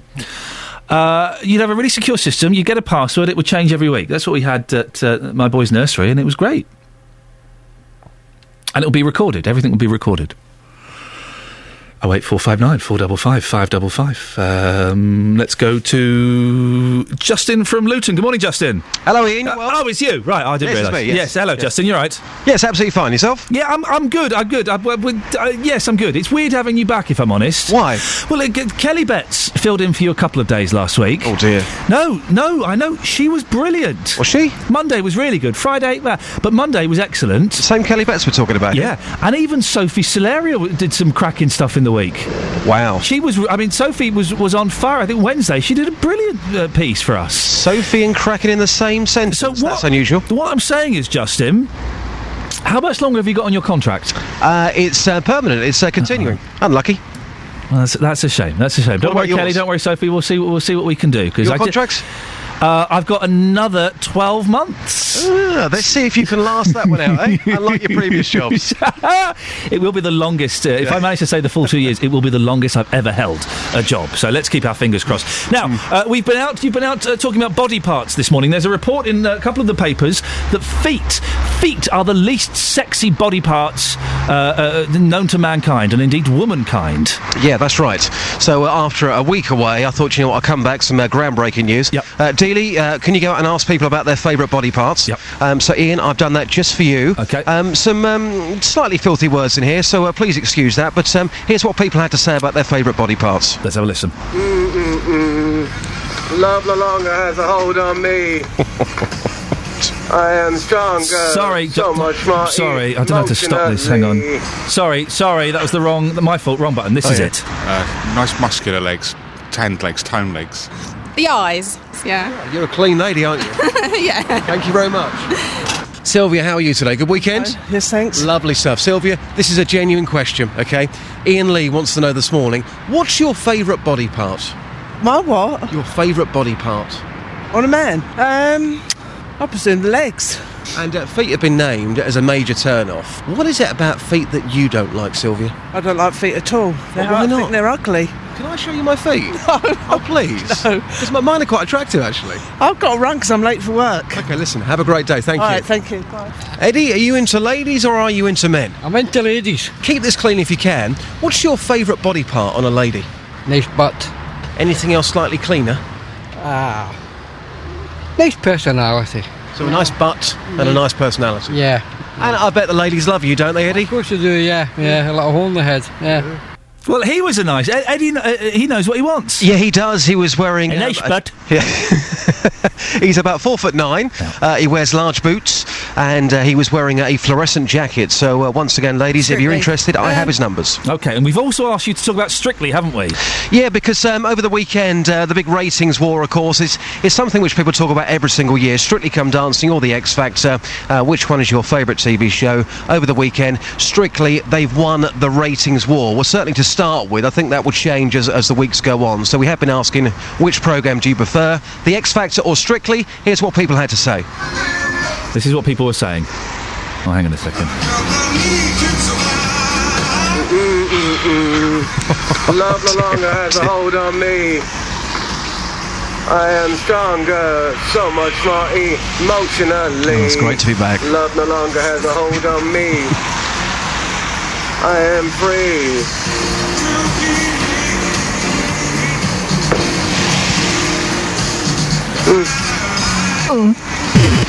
It's me. It's where the destiny. It's where Sorry, that was the. I do I think, I think we should maybe explain what that was, Iain. Yeah, so let's explain it, uh, yes. that, that was me during one of my music programmes, being secretly recorded by a member of BBC Three Counties Radio's team, supposed team. Team. Yep. Yes. Okay, let's have let's have a listen to this now. Strictly.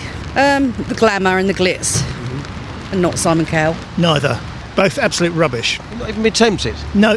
Strictly Come Dancing or The X Factor, which one do you prefer? X Factor. Why The X Factor? Because I think it's quite funny actually when they go and do all the auditions, and, um, and some of them like can't sing, and then they make out they can sing. Uh, the X Factor. Why the X Factor? I'm just not into dancing, I guess.